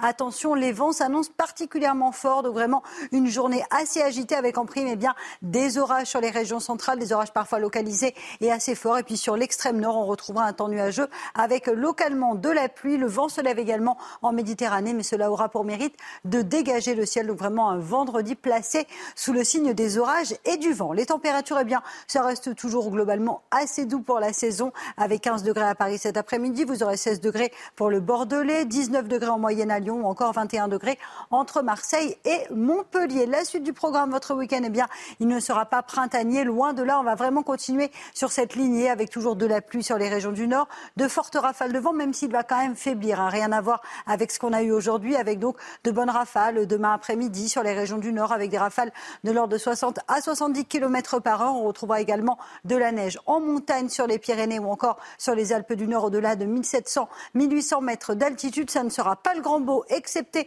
en Méditerranée. Côté température, ça va un peu baisser samedi avec 13 degrés au nord et 16 degrés dans le sud. Le week-end s'annonce assez mitigé samedi, mais également dimanche avec euh, une baisse des températures On aura beaucoup de vent en Méditerranée, de la neige en montagne. Et avec ce flux de nord, eh bien, les températures vont dégringoler. La semaine prochaine, il devrait faire plutôt beau, mais relativement frais. C'était la météo avec People and Baby. Des crèches où les enfants apprennent en s'amusant. 7h59, merci d'être avec nous. Merci d'avoir choisi CNews pour démarrer cette journée à la une ce matin. Le nombre d'immigrés en France qui est en nette hausse, on l'apprend dans une étude choc publiée par l'INSEE. Plus de 10% de la population en France est née à l'étranger. Le détail dans un instant et avec Gauthier Lebret, on verra où en est le projet de loi immigration. Donald Trump, inculpé aux États-Unis, il a rendez-vous mardi devant le procureur dans l'affaire du pot de vin versé à une star du X, Elisabeth Guedel, est à New York. Le pape François souffre d'une bronchite infectieuse. Il a reçu un traitement antibiotique qui a permis une nette amélioration, selon les services de l'hôpital Gemelli, où il est hospitalisé. Avec l'inflation, nos habitudes à l'heure du déjeuner ont bien changé. Vous allez voir, reportage CNews. De plus en plus d'immigrés en France, plus de 10% de la population en France est, née à l'étranger, un chiffre en hausse par rapport à la fin des années 60 où 6,5% de la population était immigrée. Aujourd'hui, plus de 10%. Oui, ce sont les résultats d'une étude choc de l'INSEE qui explore pour la première fois depuis 10 ans l'évolution de l'immigration sur plusieurs générations. Les explications de Geoffrey Defebvre et Alexis Vallée. Selon le dernier rapport de l'INSEE, 6,9 millions d'immigrés vivaient en France en 2021, soit 10,3% de la population. Parmi eux, 36% ont acquis la nationalité française depuis leur arrivée. En 1968, les immigrés représentaient 6,5% de la population. À l'époque, l'immigration de travail fonctionnait à plein, la croissance de l'économie française était de l'ordre de 4-5% par an, et c'était donc l'économie qui tirait l'immigration. Aujourd'hui, ce qui tire l'immigration, c'est d'une part l'immigration étudiante, et d'autre part le maintien de l'immigration familiale à un niveau élevé. Il y a 50 ans, ils venaient majoritairement d'Europe du Sud. Aujourd'hui, près de la moitié des immigrés sont originaires d'Afrique, dont 2 millions du Maghreb. C'est une réalité qui s'explique à la fois par euh, les liens qui nous unissent à nos anciennes colonies, d'une part, et par l'importance de la demande d'asile en France, et, c'est une réalité qui nous distingue de la plupart des autres pays européens. Selon l'INSEE, cette immigration se concentre dans les grandes agglomérations. 20% de la population parisienne est immigrée et 32% en Seine-Saint-Denis.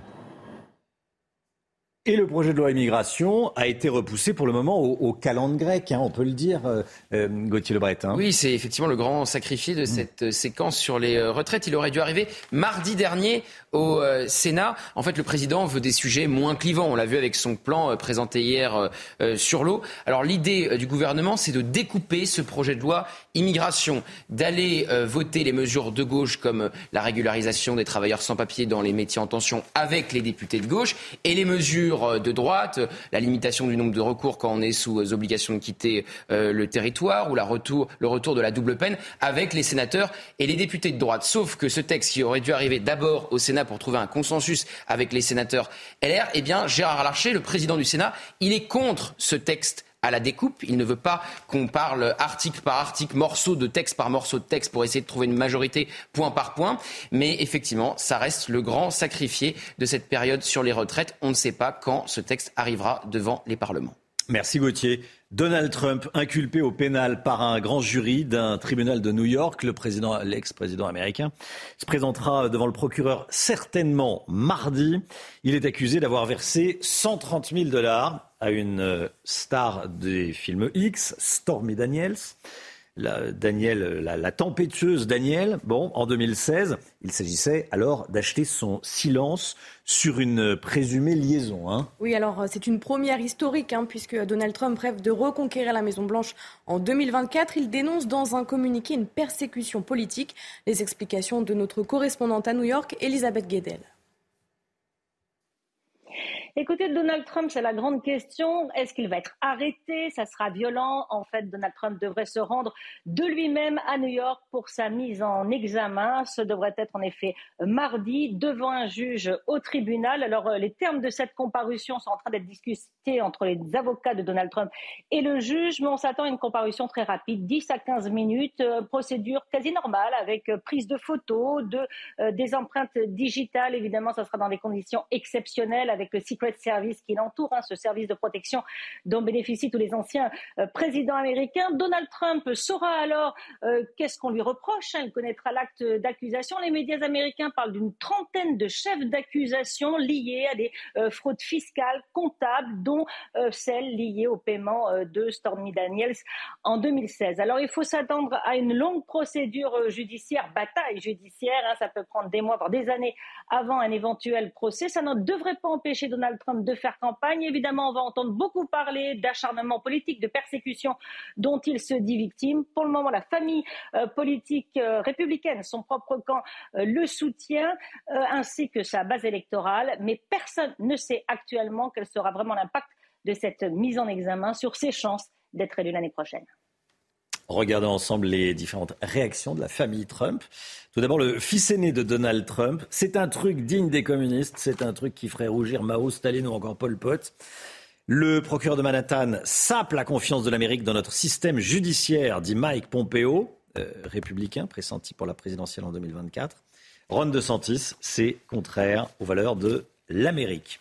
L'état de santé du pape François en nette amélioration, hein, Marine. Oui, le chef de l'État euh, de l'Église catholique pardon, souffre d'une bronchite infectieuse et suit un traitement antibiotique. On l'a appris euh, hier soir. Il a pu reprendre le travail hier, selon le Vatican, mais des doutes persistent quant à sa présence lors de la célébration de la messe des rameaux dimanche. Le carburant, difficile à trouver dans certaines régions, notamment en Ile-de-France. Hein. Oui, en Ile-de-France et dans le sud-est, plusieurs raffineries et des dépôts pétroliers sont toujours bloqués par euh, des opposants à la réforme des retraites. Il faut donc être patient pour pouvoir faire le plein. Illustration à ici les Moulineaux dans les Hauts-de-Seine avec Alexis Vallée. Des files d'attente à rallonge dans les Hauts-de-Seine. Certaines stations essence sont à nouveau prises d'assaut. Pour les automobilistes, l'heure est à la patience et à la débrouille. Bah, les collègues m'ont dit qu'il y en avait là. Donc c'est pour ça que je suis venu là. Je m'étais mis sur le site du gouvernement, je sais pas quoi, prixcarburant.gouv.fr et qu'ils indiquaient des stations. Euh, donc pour euh, l'ensemble du coin, ils indiquent Esso boulevard des Frères Voisins et BP à Clamart. Un site a en effet été mis en place par le gouvernement pour aider les automobilistes à la recherche de carburant. Il manque au moins un type de carburant dans certaines stations essence en Ile-de-France. À Paris, 32,7% des pompistes subissent des pénuries.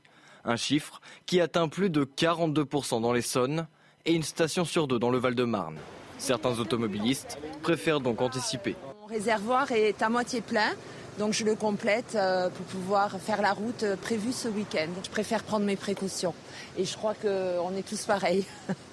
Là, j'ai deux barres euh, seulement, en fait, donc euh, j'anticipe, en fait. J'anticipe avant que ça soit trop tard. Quoi.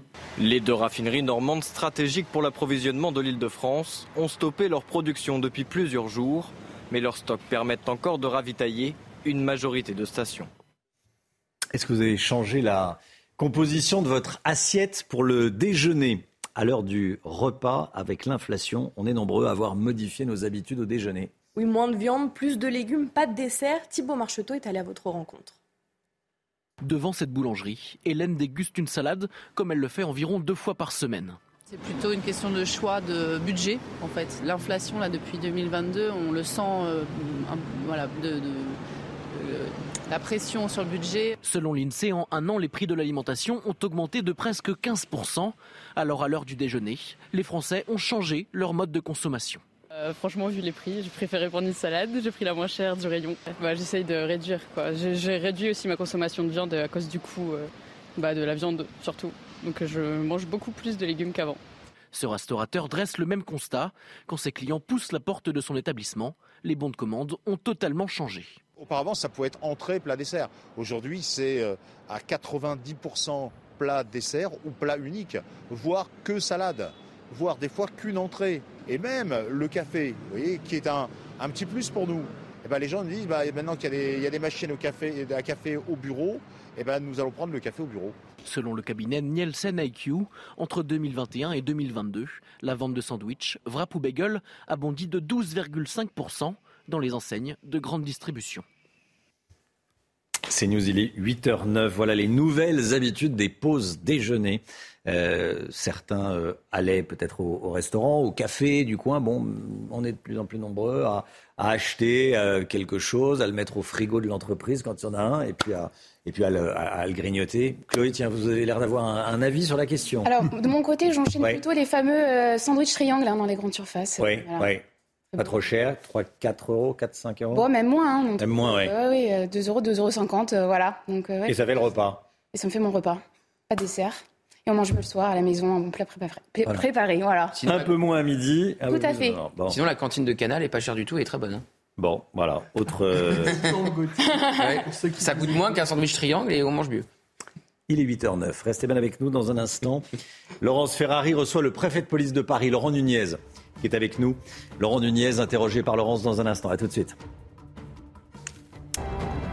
Rendez-vous avec Pascal Pro dans l'heure des pros, du lundi au vendredi de 9h à 10h30. C'est News, il est 8h15. Bienvenue à tous. Dans un instant, Laurence Ferrari, vous recevez le préfet de police de Paris, Laurent Nunez. Mais tout d'abord, c'est le point info avec vous, Marine Sabourin. Des scènes de violence lors des manifestations en soutien aux blessés de Sainte-Soline dans les Deux-Sèvres. Des tensions ont éclaté dans plusieurs cortèges sauvages à Paris où sept personnes ont été interpellées. Même constat à Lyon, un poste de police a été dégradé et des feux de poubelle ont été allumés. La préfecture de l'Hérault demande la fermeture de trois salles d'enseignement coranique à Lunel. Ces trois classes ont été aménagées dans la mosquée El Baraka en toute illégalité sur la mezzanine alors que cet espace ne peut accueillir qu'une activité culturelle. Une centaine d'enfants seraient inscrits pour suivre ces enseignements. Et puis la trêve hivernale prend fin aujourd'hui. Après cinq mois d'interdiction et sauf exception, il sera de nouveau possible d'expulser des locataires de le logement à partir de demain. Pour rappel, une proposition de loi qui prévoit d'accélérer les procédures en cas de loyers impayés est examinée en ce moment même à l'Assemblée. Laurence, vous recevez ce matin Laurent Nunez, préfète de police de Paris. Bonjour Monsieur le Préfet. Bonjour. Bienvenue dans la matinale de CNews. On est ravis de vous accueillir ce matin. On va parler du maintien de l'ordre. On vient de le voir euh, dans ce rappel des titres de l'actualité. Il y a eu à nouveau des manifestations dans les rues de la capitale. Une autorisée place de l'Hôtel de Ville pour Dixit lutter euh, contre les violences d'État. Et puis ça a dégénéré en cortège sauvage avec des poubelles brûlées, euh, l'intervention des policiers. Cette interpellation, c'est un schéma qui se reproduit de façon récurrente depuis une quinzaine de jours.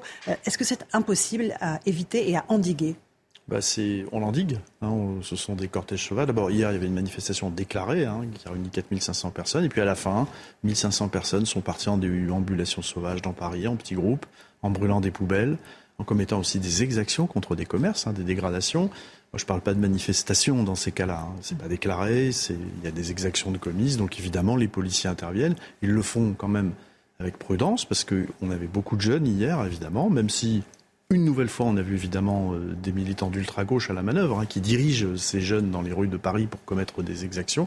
Mais on intervient évidemment avec beaucoup de prudence et de précaution. Mais on a évidemment endigué ce mouvement et on y a mis un terme assez rapidement. Et je veux saluer le travail encore une fois des policiers, des gendarmes et de nos bravem qui étaient évidemment engagés hier soir et qui ont été très précieux pour euh, endiguer justement ces groupes qui étaient très mobiles et qu'il fallait récupérer de manière très mobile. Et donc euh, mmh. les motos et le déplacement en moto euh, facilitent évidemment ce maintien de l'ordre. On va revenir sur la spécificité des braves M dans un instant. Il y a eu aussi un incident hier soir, un habitant rue du Temple, exaspéré par le bruit, par les poubelles brûlées, qui a sorti une arme factice, qui a tiré en l'air sans faire de blessés, qui s'est retranché chez lui, a été interpellé on est peut-être sur un profil particulier, mais ça dit aussi peut-être l'exaspération des gens qui sont confrontés nuit après nuit à ce type de violence. Alors, je, moi, j'ai été évidemment informé de cet événement, puisque nous l'avons géré en même temps que la gestion de ce cortège sauvage, où effectivement un individu a tiré en l'air avec une arme qui n'était pas une arme c'est une arme d'alarme, hein, ça n'était pas une arme, une, arme réelle, et, euh, qui s'est ensuite réfugié chez lui. Et les policiers euh, ont dû euh, euh, en même temps qu'il y avait la gestion de ce cortège sauvage, donc euh, euh, pénétrer dans cet appartement où il s'était réfugié, interpeller cet individu. C'était rue du Temple. Après, je ne connais pas le contexte exact, hein, donc je me garde bien de tout commentaire. Mais ce n'est pas un risque pour vous que des gens, des habitants exaspérés, puissent tenter de se faire justice par eux-mêmes? Ah, Bien sûr. le rôle des policiers, c'est d'éviter que ces manifestations, même quand elles sont sauvages, commettent. il y a des exactions de commises. évidemment, on protège aussi ces personnes, évidemment, bien sûr. Euh, quel dispositif de maintien de l'ordre est prévu à Paris pour la prochaine grande mobilisation du 6 avril? Le même? Le même dispositif qu'on a eu pour chacune des intersyndicales. Plus de 5000 policiers donc? Oui, bien sûr, il y, aura, il y aura un dispositif qui n'est pas encore arrêté, mais on aura au, moins 5000 policiers. On a toujours engagé plus des, des policiers avec le, exactement le même dispositif. Le même dispositif, c'est-à-dire qu'on est, les forces de l'ordre sont à distance, on laisse la manifestation évidemment se dérouler et on intervient uniquement quand il y a des exactions dégradation de commerce, prise à partie des forces de l'ordre, violence. Et nous n'intervenons qu'à ce moment-là. Et c'est toujours dans le pré-cortège qu'il y a des, incidents, c'est-à-dire devant ces manifestants qui viennent se placer devant le cortège syndical, qui peuvent représenter plusieurs milliers de personnes. Au bout d'un moment, c'est un rituel, se constitue le Black Bloc. Et au bout d'un moment, ce Black Bloc va commettre des exactions. Et au bout d'un moment, évidemment, nous allons à nouveau intervenir pour établir l'ordre républicain, comme on l'a fait systématiquement. Et euh, quand on intervient, c'est pas pour, comme je l'entends dire, casser une manifestation, casser un cortège. Non, on intervient parce qu'il y a euh, des violences et les policiers le font remarquablement. Une fois qu'on a traité le problème, on se retire.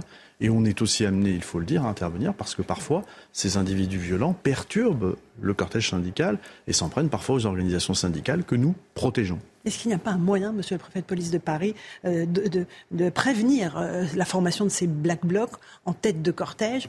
On sait que parfois ils cachent des armes sur le parcours de la manifestation. Il y a des fouilles préventives. Comment est-ce qu'on peut oui, bien sûr, être en amont? Il y a des contrôles préventifs hein, qui sont effectués sur réquisition du procureur de la République. Donc évidemment, il y a un certain nombre, pour accéder au, périmètre des manifestations, on organise un certain nombre de contrôles qui nous permettent de détecter des individus qui sont munis d'armes par destination. Et puis évidemment, on repère sur le, le, parcours, il y a des reconnaissances qui sont faites pour détecter éventuellement des armes par destination qui auraient été entreposées là pour être récupérées pendant le cortège. Oui, évidemment, on le fait.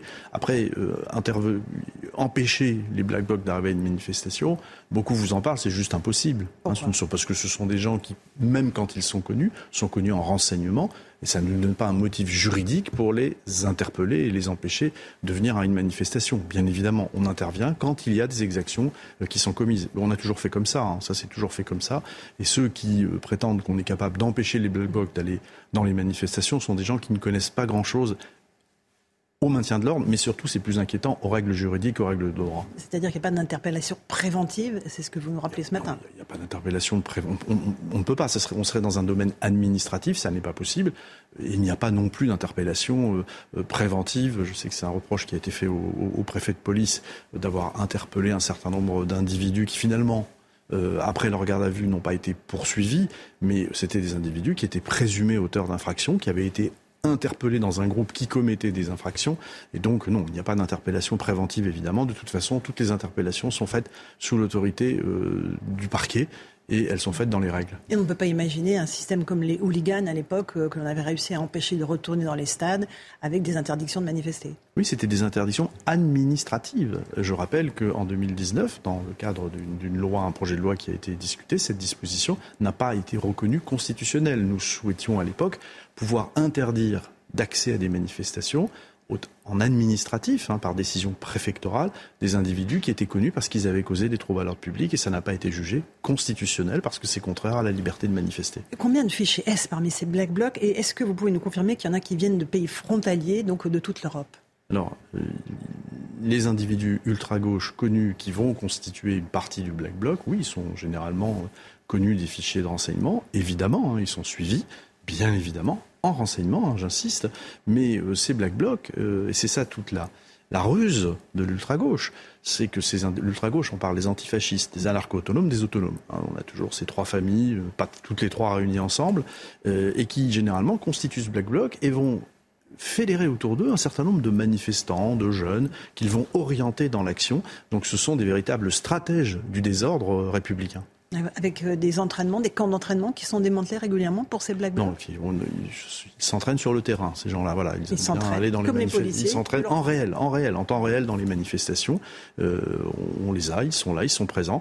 C'était même présent hier soir encore. Il y avait même présent hier soir. des chefs qui étaient là hier soir. Je, voilà, je ne peux pas vous en dire plus. Voilà, en tout cas, nous sommes extrêmement euh, vigilants sur toutes ces. Et vous confirmez qu'ils viennent de toute l'Europe? Alors, vous avez à Sainte-Soline, on a eu plusieurs militants étrangers. Dans les cortèges parisiens, sur le black box parisien, pendant les intersyndicales, on en a vu assez peu, à une exception près, qui était le jeudi d'il y a dix jours, sur la manifestation qui se terminait à, l'Opéra, où quelques étrangers ont été vus, mais dont on pense qu'ils étaient sur le, chemin euh, de, Sainte-Soline. Et, et, ces black blocs-là risquent de se retrouver en tête de cortège le 6 avril on les aura, mais on les a eus systématiquement depuis le début. Hein. Donc euh, forcément, on aura des black blocs, on aura euh, euh, des exactions qui seront commises, et comme à chaque fois, nous interviendrons de manière proportionnée pour y mettre un terme le plus rapidement possible, et c'est ce que font remarquablement les policiers, les gendarmes et les fonctionnaires de la préfecture de police de Paris. Évoqué dès le début de notre entretien la Brave M, cette unité de police à moto.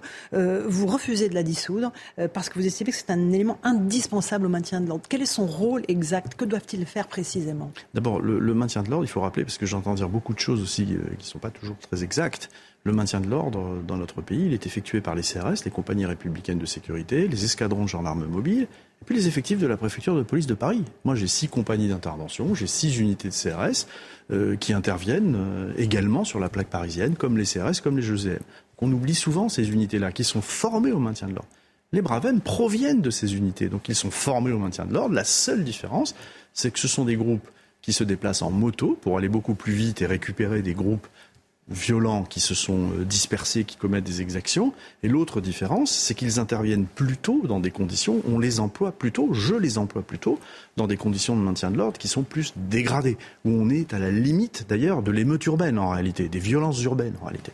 Donc évidemment, euh, quand ils interviennent, il y a des exactions graves qui sont commises et ils sont plus exposés, évidemment, mais ils font un travail remarquable, ils sont indispensables. Ils sont indispensables et euh, dans bien les manifestations, comme les CRS, comme les gendarmes mobiles évidemment, mais dans bien des manifestations, ces bravem ont permis d'éviter des exactions graves. Et je tiens à le dire et le redire. Et ce ne sont pas, comme j'ai pu l'entendre dans la bouche d'un avocat, comme j'ai pu l'entendre dans la bouche de responsables politiques, il ne m'appartient pas de commenter évidemment ça, le fond des propos, surtout quand ils sont tenus par un responsable politique. En revanche, quand ils attaquent mes effectifs allant à considérer qu'il faut les faire soigner parce qu'il faut être fou pour monter sur une moto pour aller triquer des gens, je ne peux pas accepter et laisser dire des choses comme ça. Et donc, évidemment, je porte plainte systématiquement pour défendre mes fonctionnaires. Vous l'avez fait Vous avez porté plainte Oui, bien sûr, je porte plainte systématiquement quand la Bravem est attaquée, quand elle est accusée, quand on nous explique que ce sont des individus violents, assoiffés euh, de sang, qui veulent euh, casser des os. J'ai entendu dire ça, casser des os. Évidemment que je porte plainte. Ça n'est pas leur mission. Leur mission, c'est de maintenir l'ordre.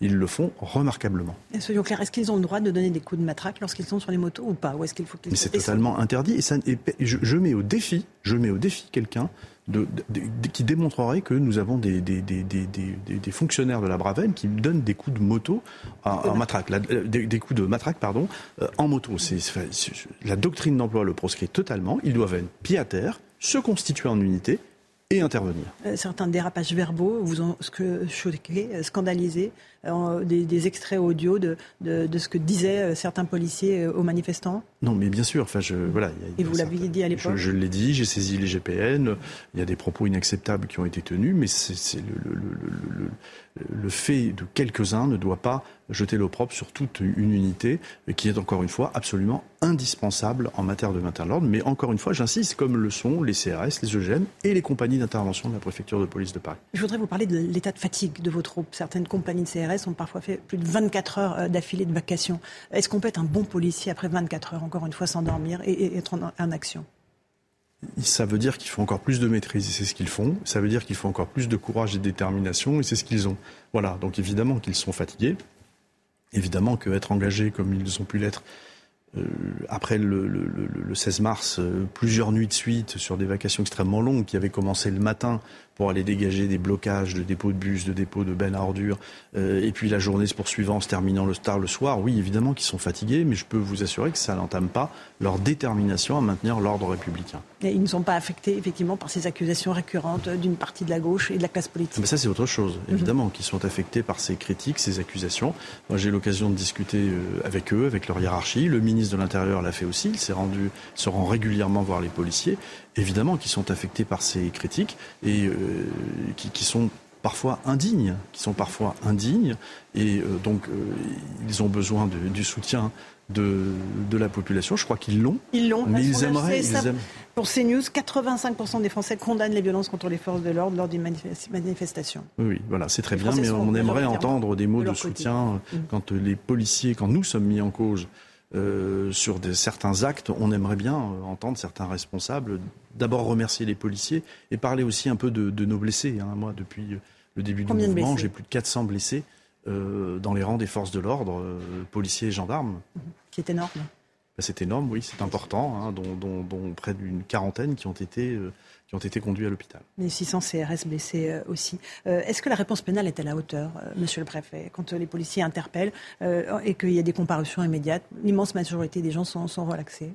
Non, on ne peut pas dire ça. la réponse pénale est à la hauteur. Je vous confirme que la réponse pénale est à la hauteur. Quand on interpelle un individu qui, commet des violences sur un, un, fonctionnaire de police, un militaire de la gendarmerie, qu'on arrive évidemment à le démontrer, la réponse pénale quand on arrive à démontrer, c'est ça le problème. Oui, mais en général, c'est le cas. Vous savez, un individu qu'on interpelle avec un projectile ou qu'on a vu jeter un projectile, euh, voilà, en général, la réponse pénale est toujours forte. Après, il y a d'autres types d'infractions qui nous sont très utiles, nous, dans notre action au quotidien, comme euh, l'infraction de constitution de groupement en vue de commettre des violences ou des dégradations, qui sont parfois plus difficiles à établir dans le temps de la garde à vue. Et c'est ce qui explique cette différence entre le nombre de gardes à vue et le nombre de poursuites. Mais ça ne veut pas dire que la justice pénale ça ne veut pas dire que, la justice pénale est, plus souple. Au contraire, ce n'est pas le sujet. Le sujet, c'est qu'il faut qu'on puisse démontrer, imputer une infraction à des auteurs, et ça doit se faire euh, de manière extrêmement rigoureuse. On est dans un état de droit, et quand on ne peut pas établir la réalité de l'infraction,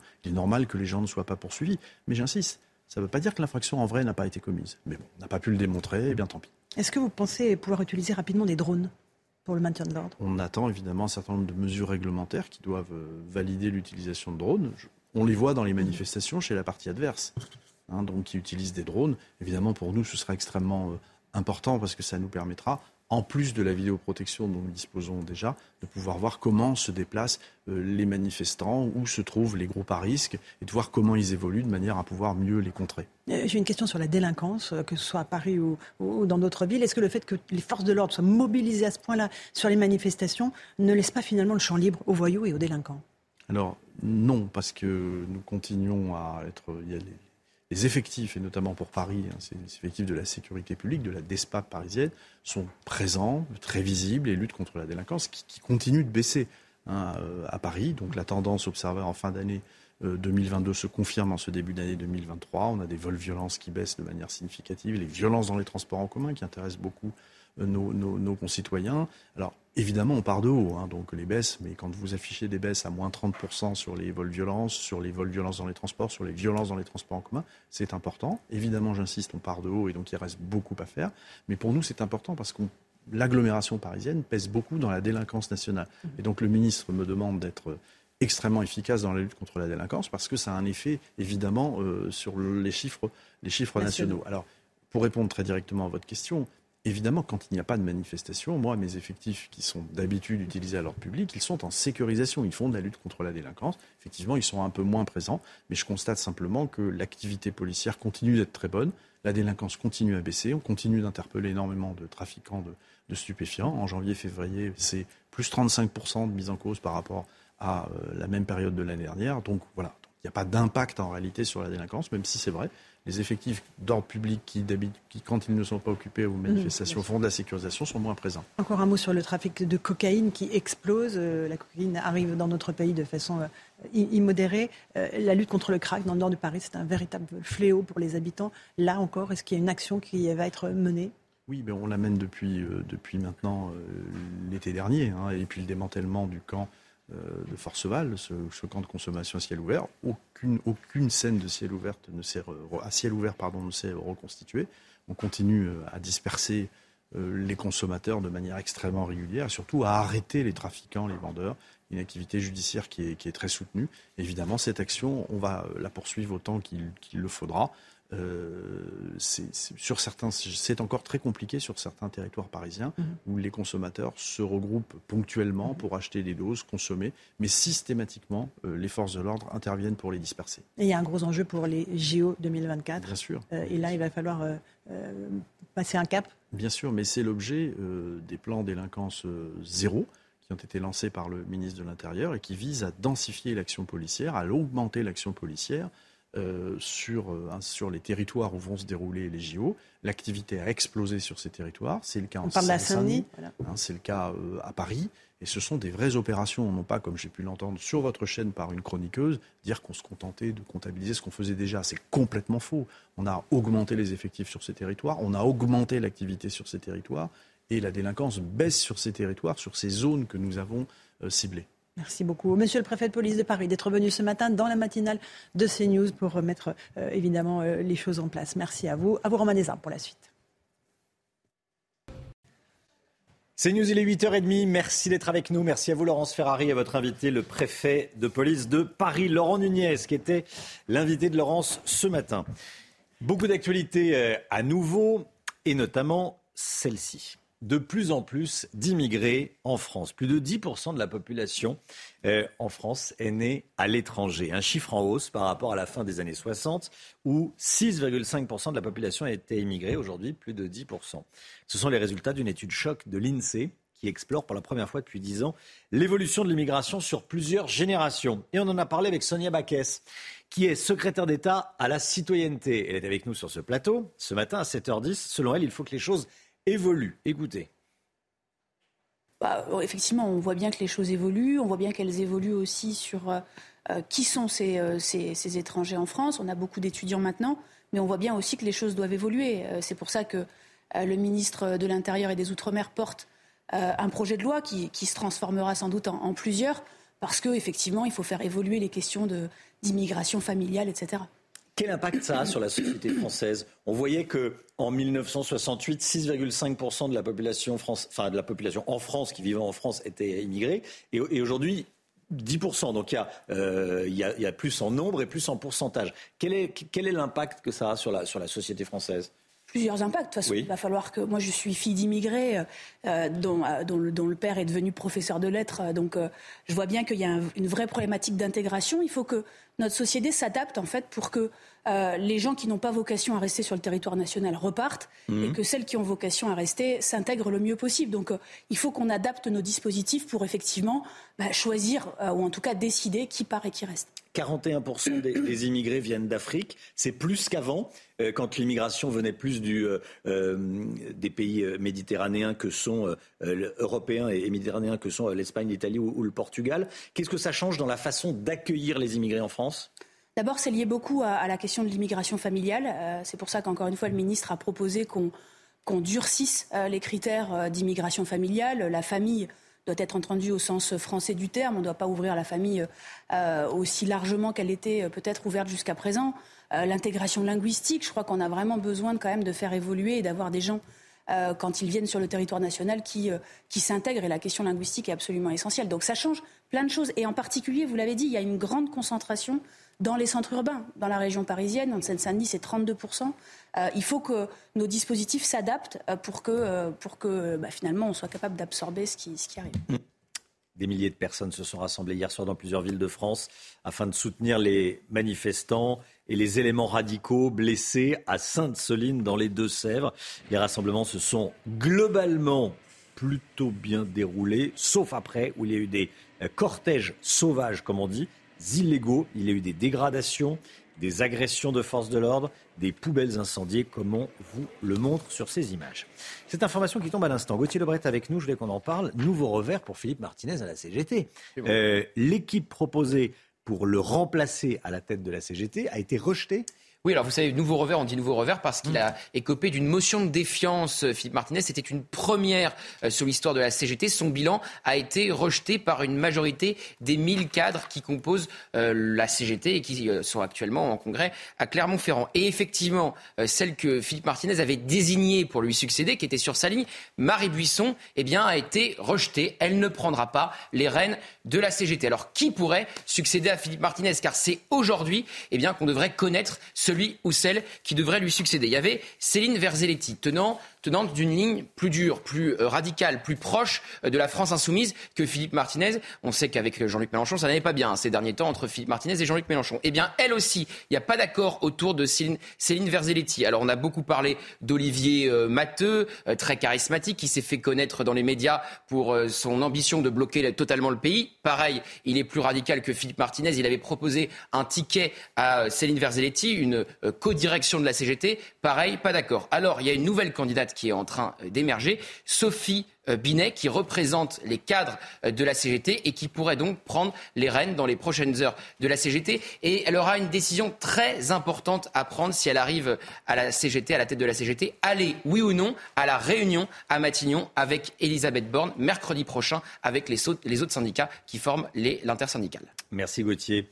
Ces images de partisans de Donald Trump qui se sont rassemblés près de sa résidence de Mar-a-Lago en, Floride euh, quelque temps après l'annonce de son inculpation au pénal.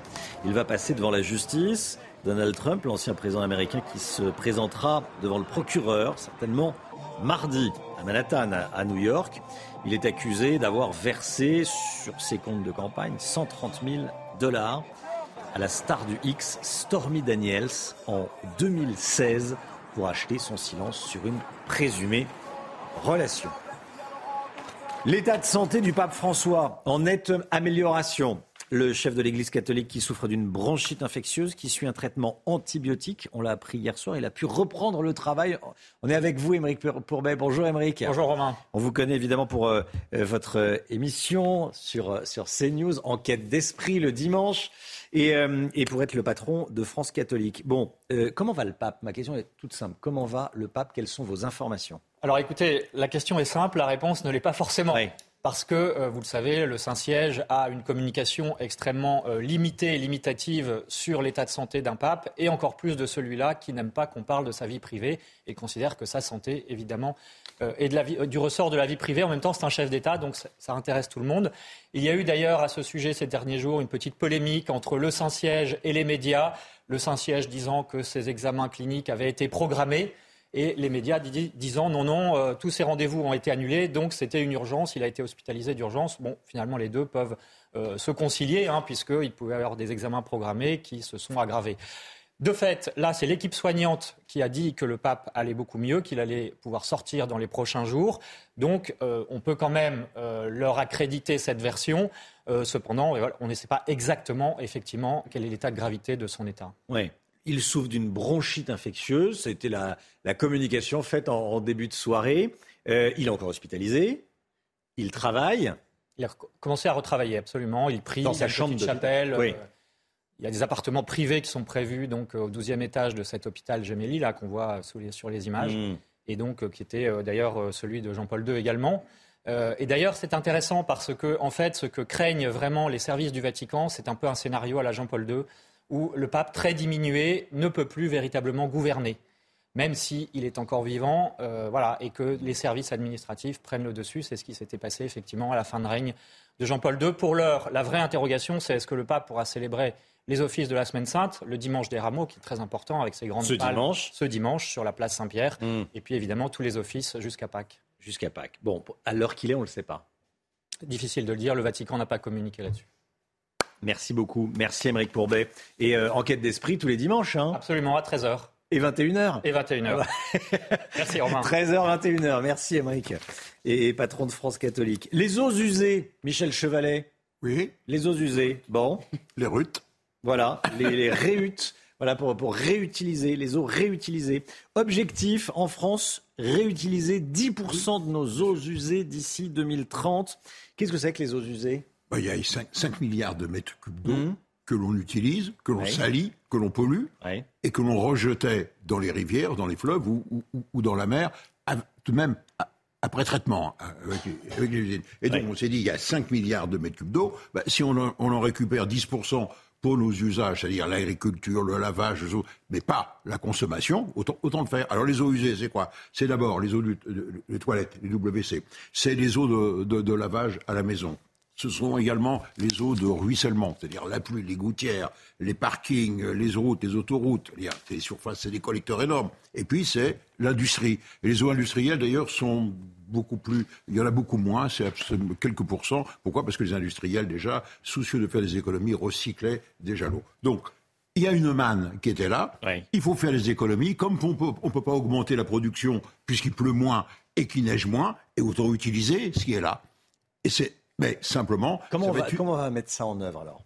Il faut, pour mettre ça en œuvre. Une fois qu'on a dit ça, une fois qu'on a dit qu'il faut réutiliser 10% des, des, eaux usées, bon, comment on met ça en œuvre? Eh ben, il faut mettre il faut, il y a les usines. À la sortie des usines, au lieu de remettre dans les rivières, dans les fleuves, dans la Seine, etc., eh ben, il faut poser des canalisations, mon cher. Ça coûte, c'est ce qu'il nous a dit, ça coûte mhm. un million d'euros le, kilomètre pour redistribuer ces trucs. Et donc ça impose quoi? Eh bien, c'est que la réutilisation sera surtout l'agriculture et peut-être des postes de lavage, à condition d'être à côté des usines de retraitement. Michel Chevalet, merci beaucoup Michel. La santé tout de suite. Bonjour docteur Millot, BDM, c'est tout de suite. Regardez votre programme avec pharmazone.fr. Le confort de commander en ligne en soutenant votre pharmacie. Bonjour docteur. Bonjour. Bonjour Brigitte. Une étude récente britannique révèle que 18% de la population, une personne sur cinq, serait misophone. Oui, oui. Très bien. Qu'est-ce que c'est que la misophonie? Alors, miso, ça veut dire haine. Et phonie, c'est le bruit, donc c'est la haine du bruit. Alors tout le monde est un peu misophone, on n'aime pas la craie sur le tableau. Enfin, il y a longtemps que je l'ai pas entendu, mais euh, on n'aime pas la craie sur le tableau, on n'aime pas les couteaux dans l'assiette. Mais là, c'est autre chose. Alors, il ne faut pas mélanger la misophonie avec les phobies. Vous savez, dans les phobies, arachnophobie, peur des araignées, claustrophobie, tout ça, le sentiment dominant, c'est la peur. Alors que là, le sentiment dominant, c'est la colère. C'est-à-dire que ce sont des bruits du quotidien qui vont provoquer chez vous une réaction totalement disproportionnée. Ça va être de l'irritabilité, de la colère, du dégoût, de l'hostilité, de l'agressivité. Ça peut aller jusqu'à la violence. Et c'est malgré vous, et c'est totalement disproportionné. Juste parce que quelqu'un mâche à côté de vous, par exemple.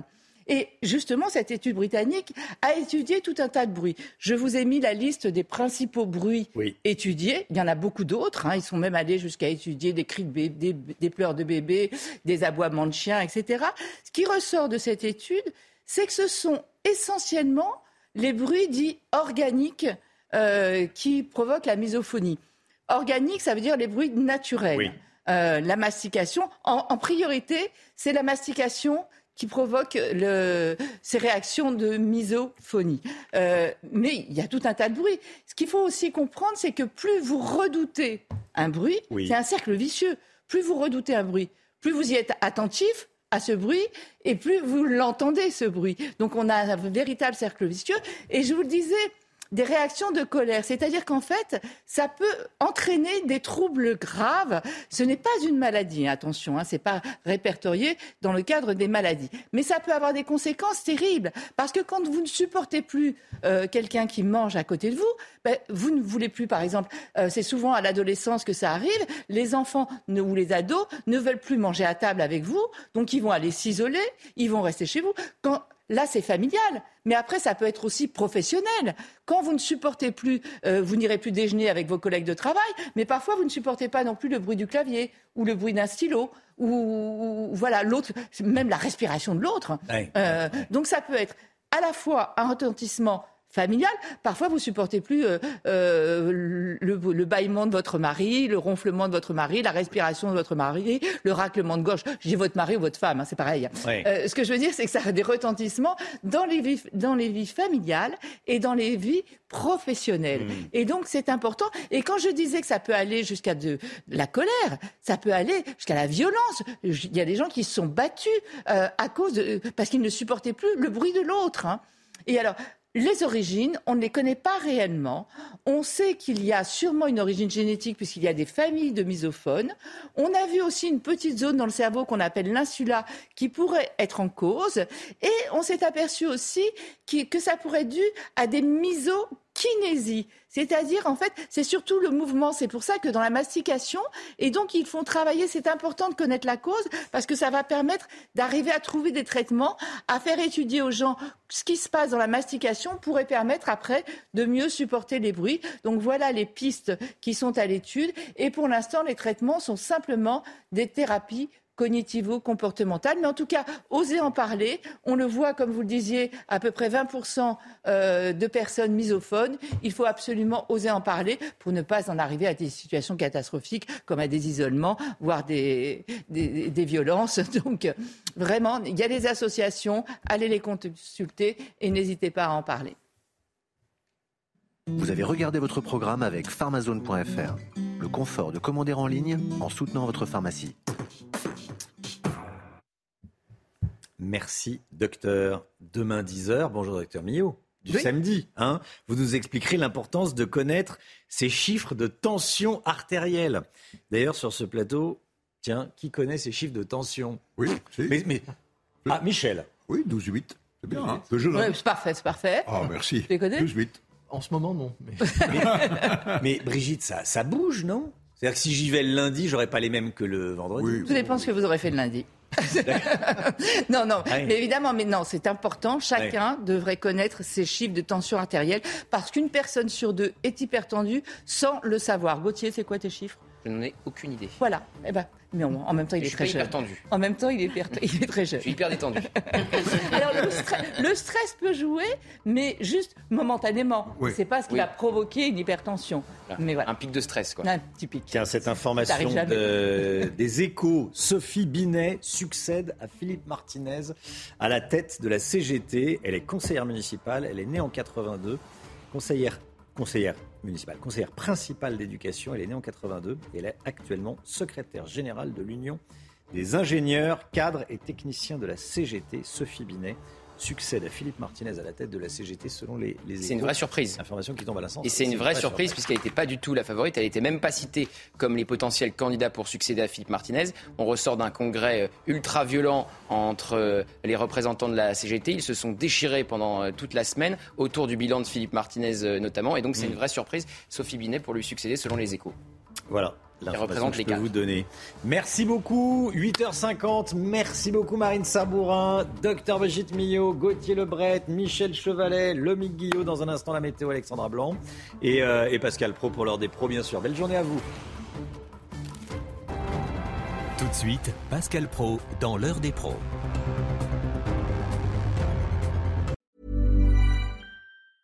Hey, it's Danny Pellegrino from Everything Iconic. Ready to upgrade your style game without blowing your budget? Check out Quince. They've got all the good stuff shirts and polos, activewear, and fine leather goods, all at 50 to 80% less than other high end brands. And the best part? They're all about safe, ethical, and responsible manufacturing. Get that luxury vibe without the luxury price tag. Hit up quince.com slash upgrade for free shipping and 365 day returns on your next order. That's quince.com slash upgrade.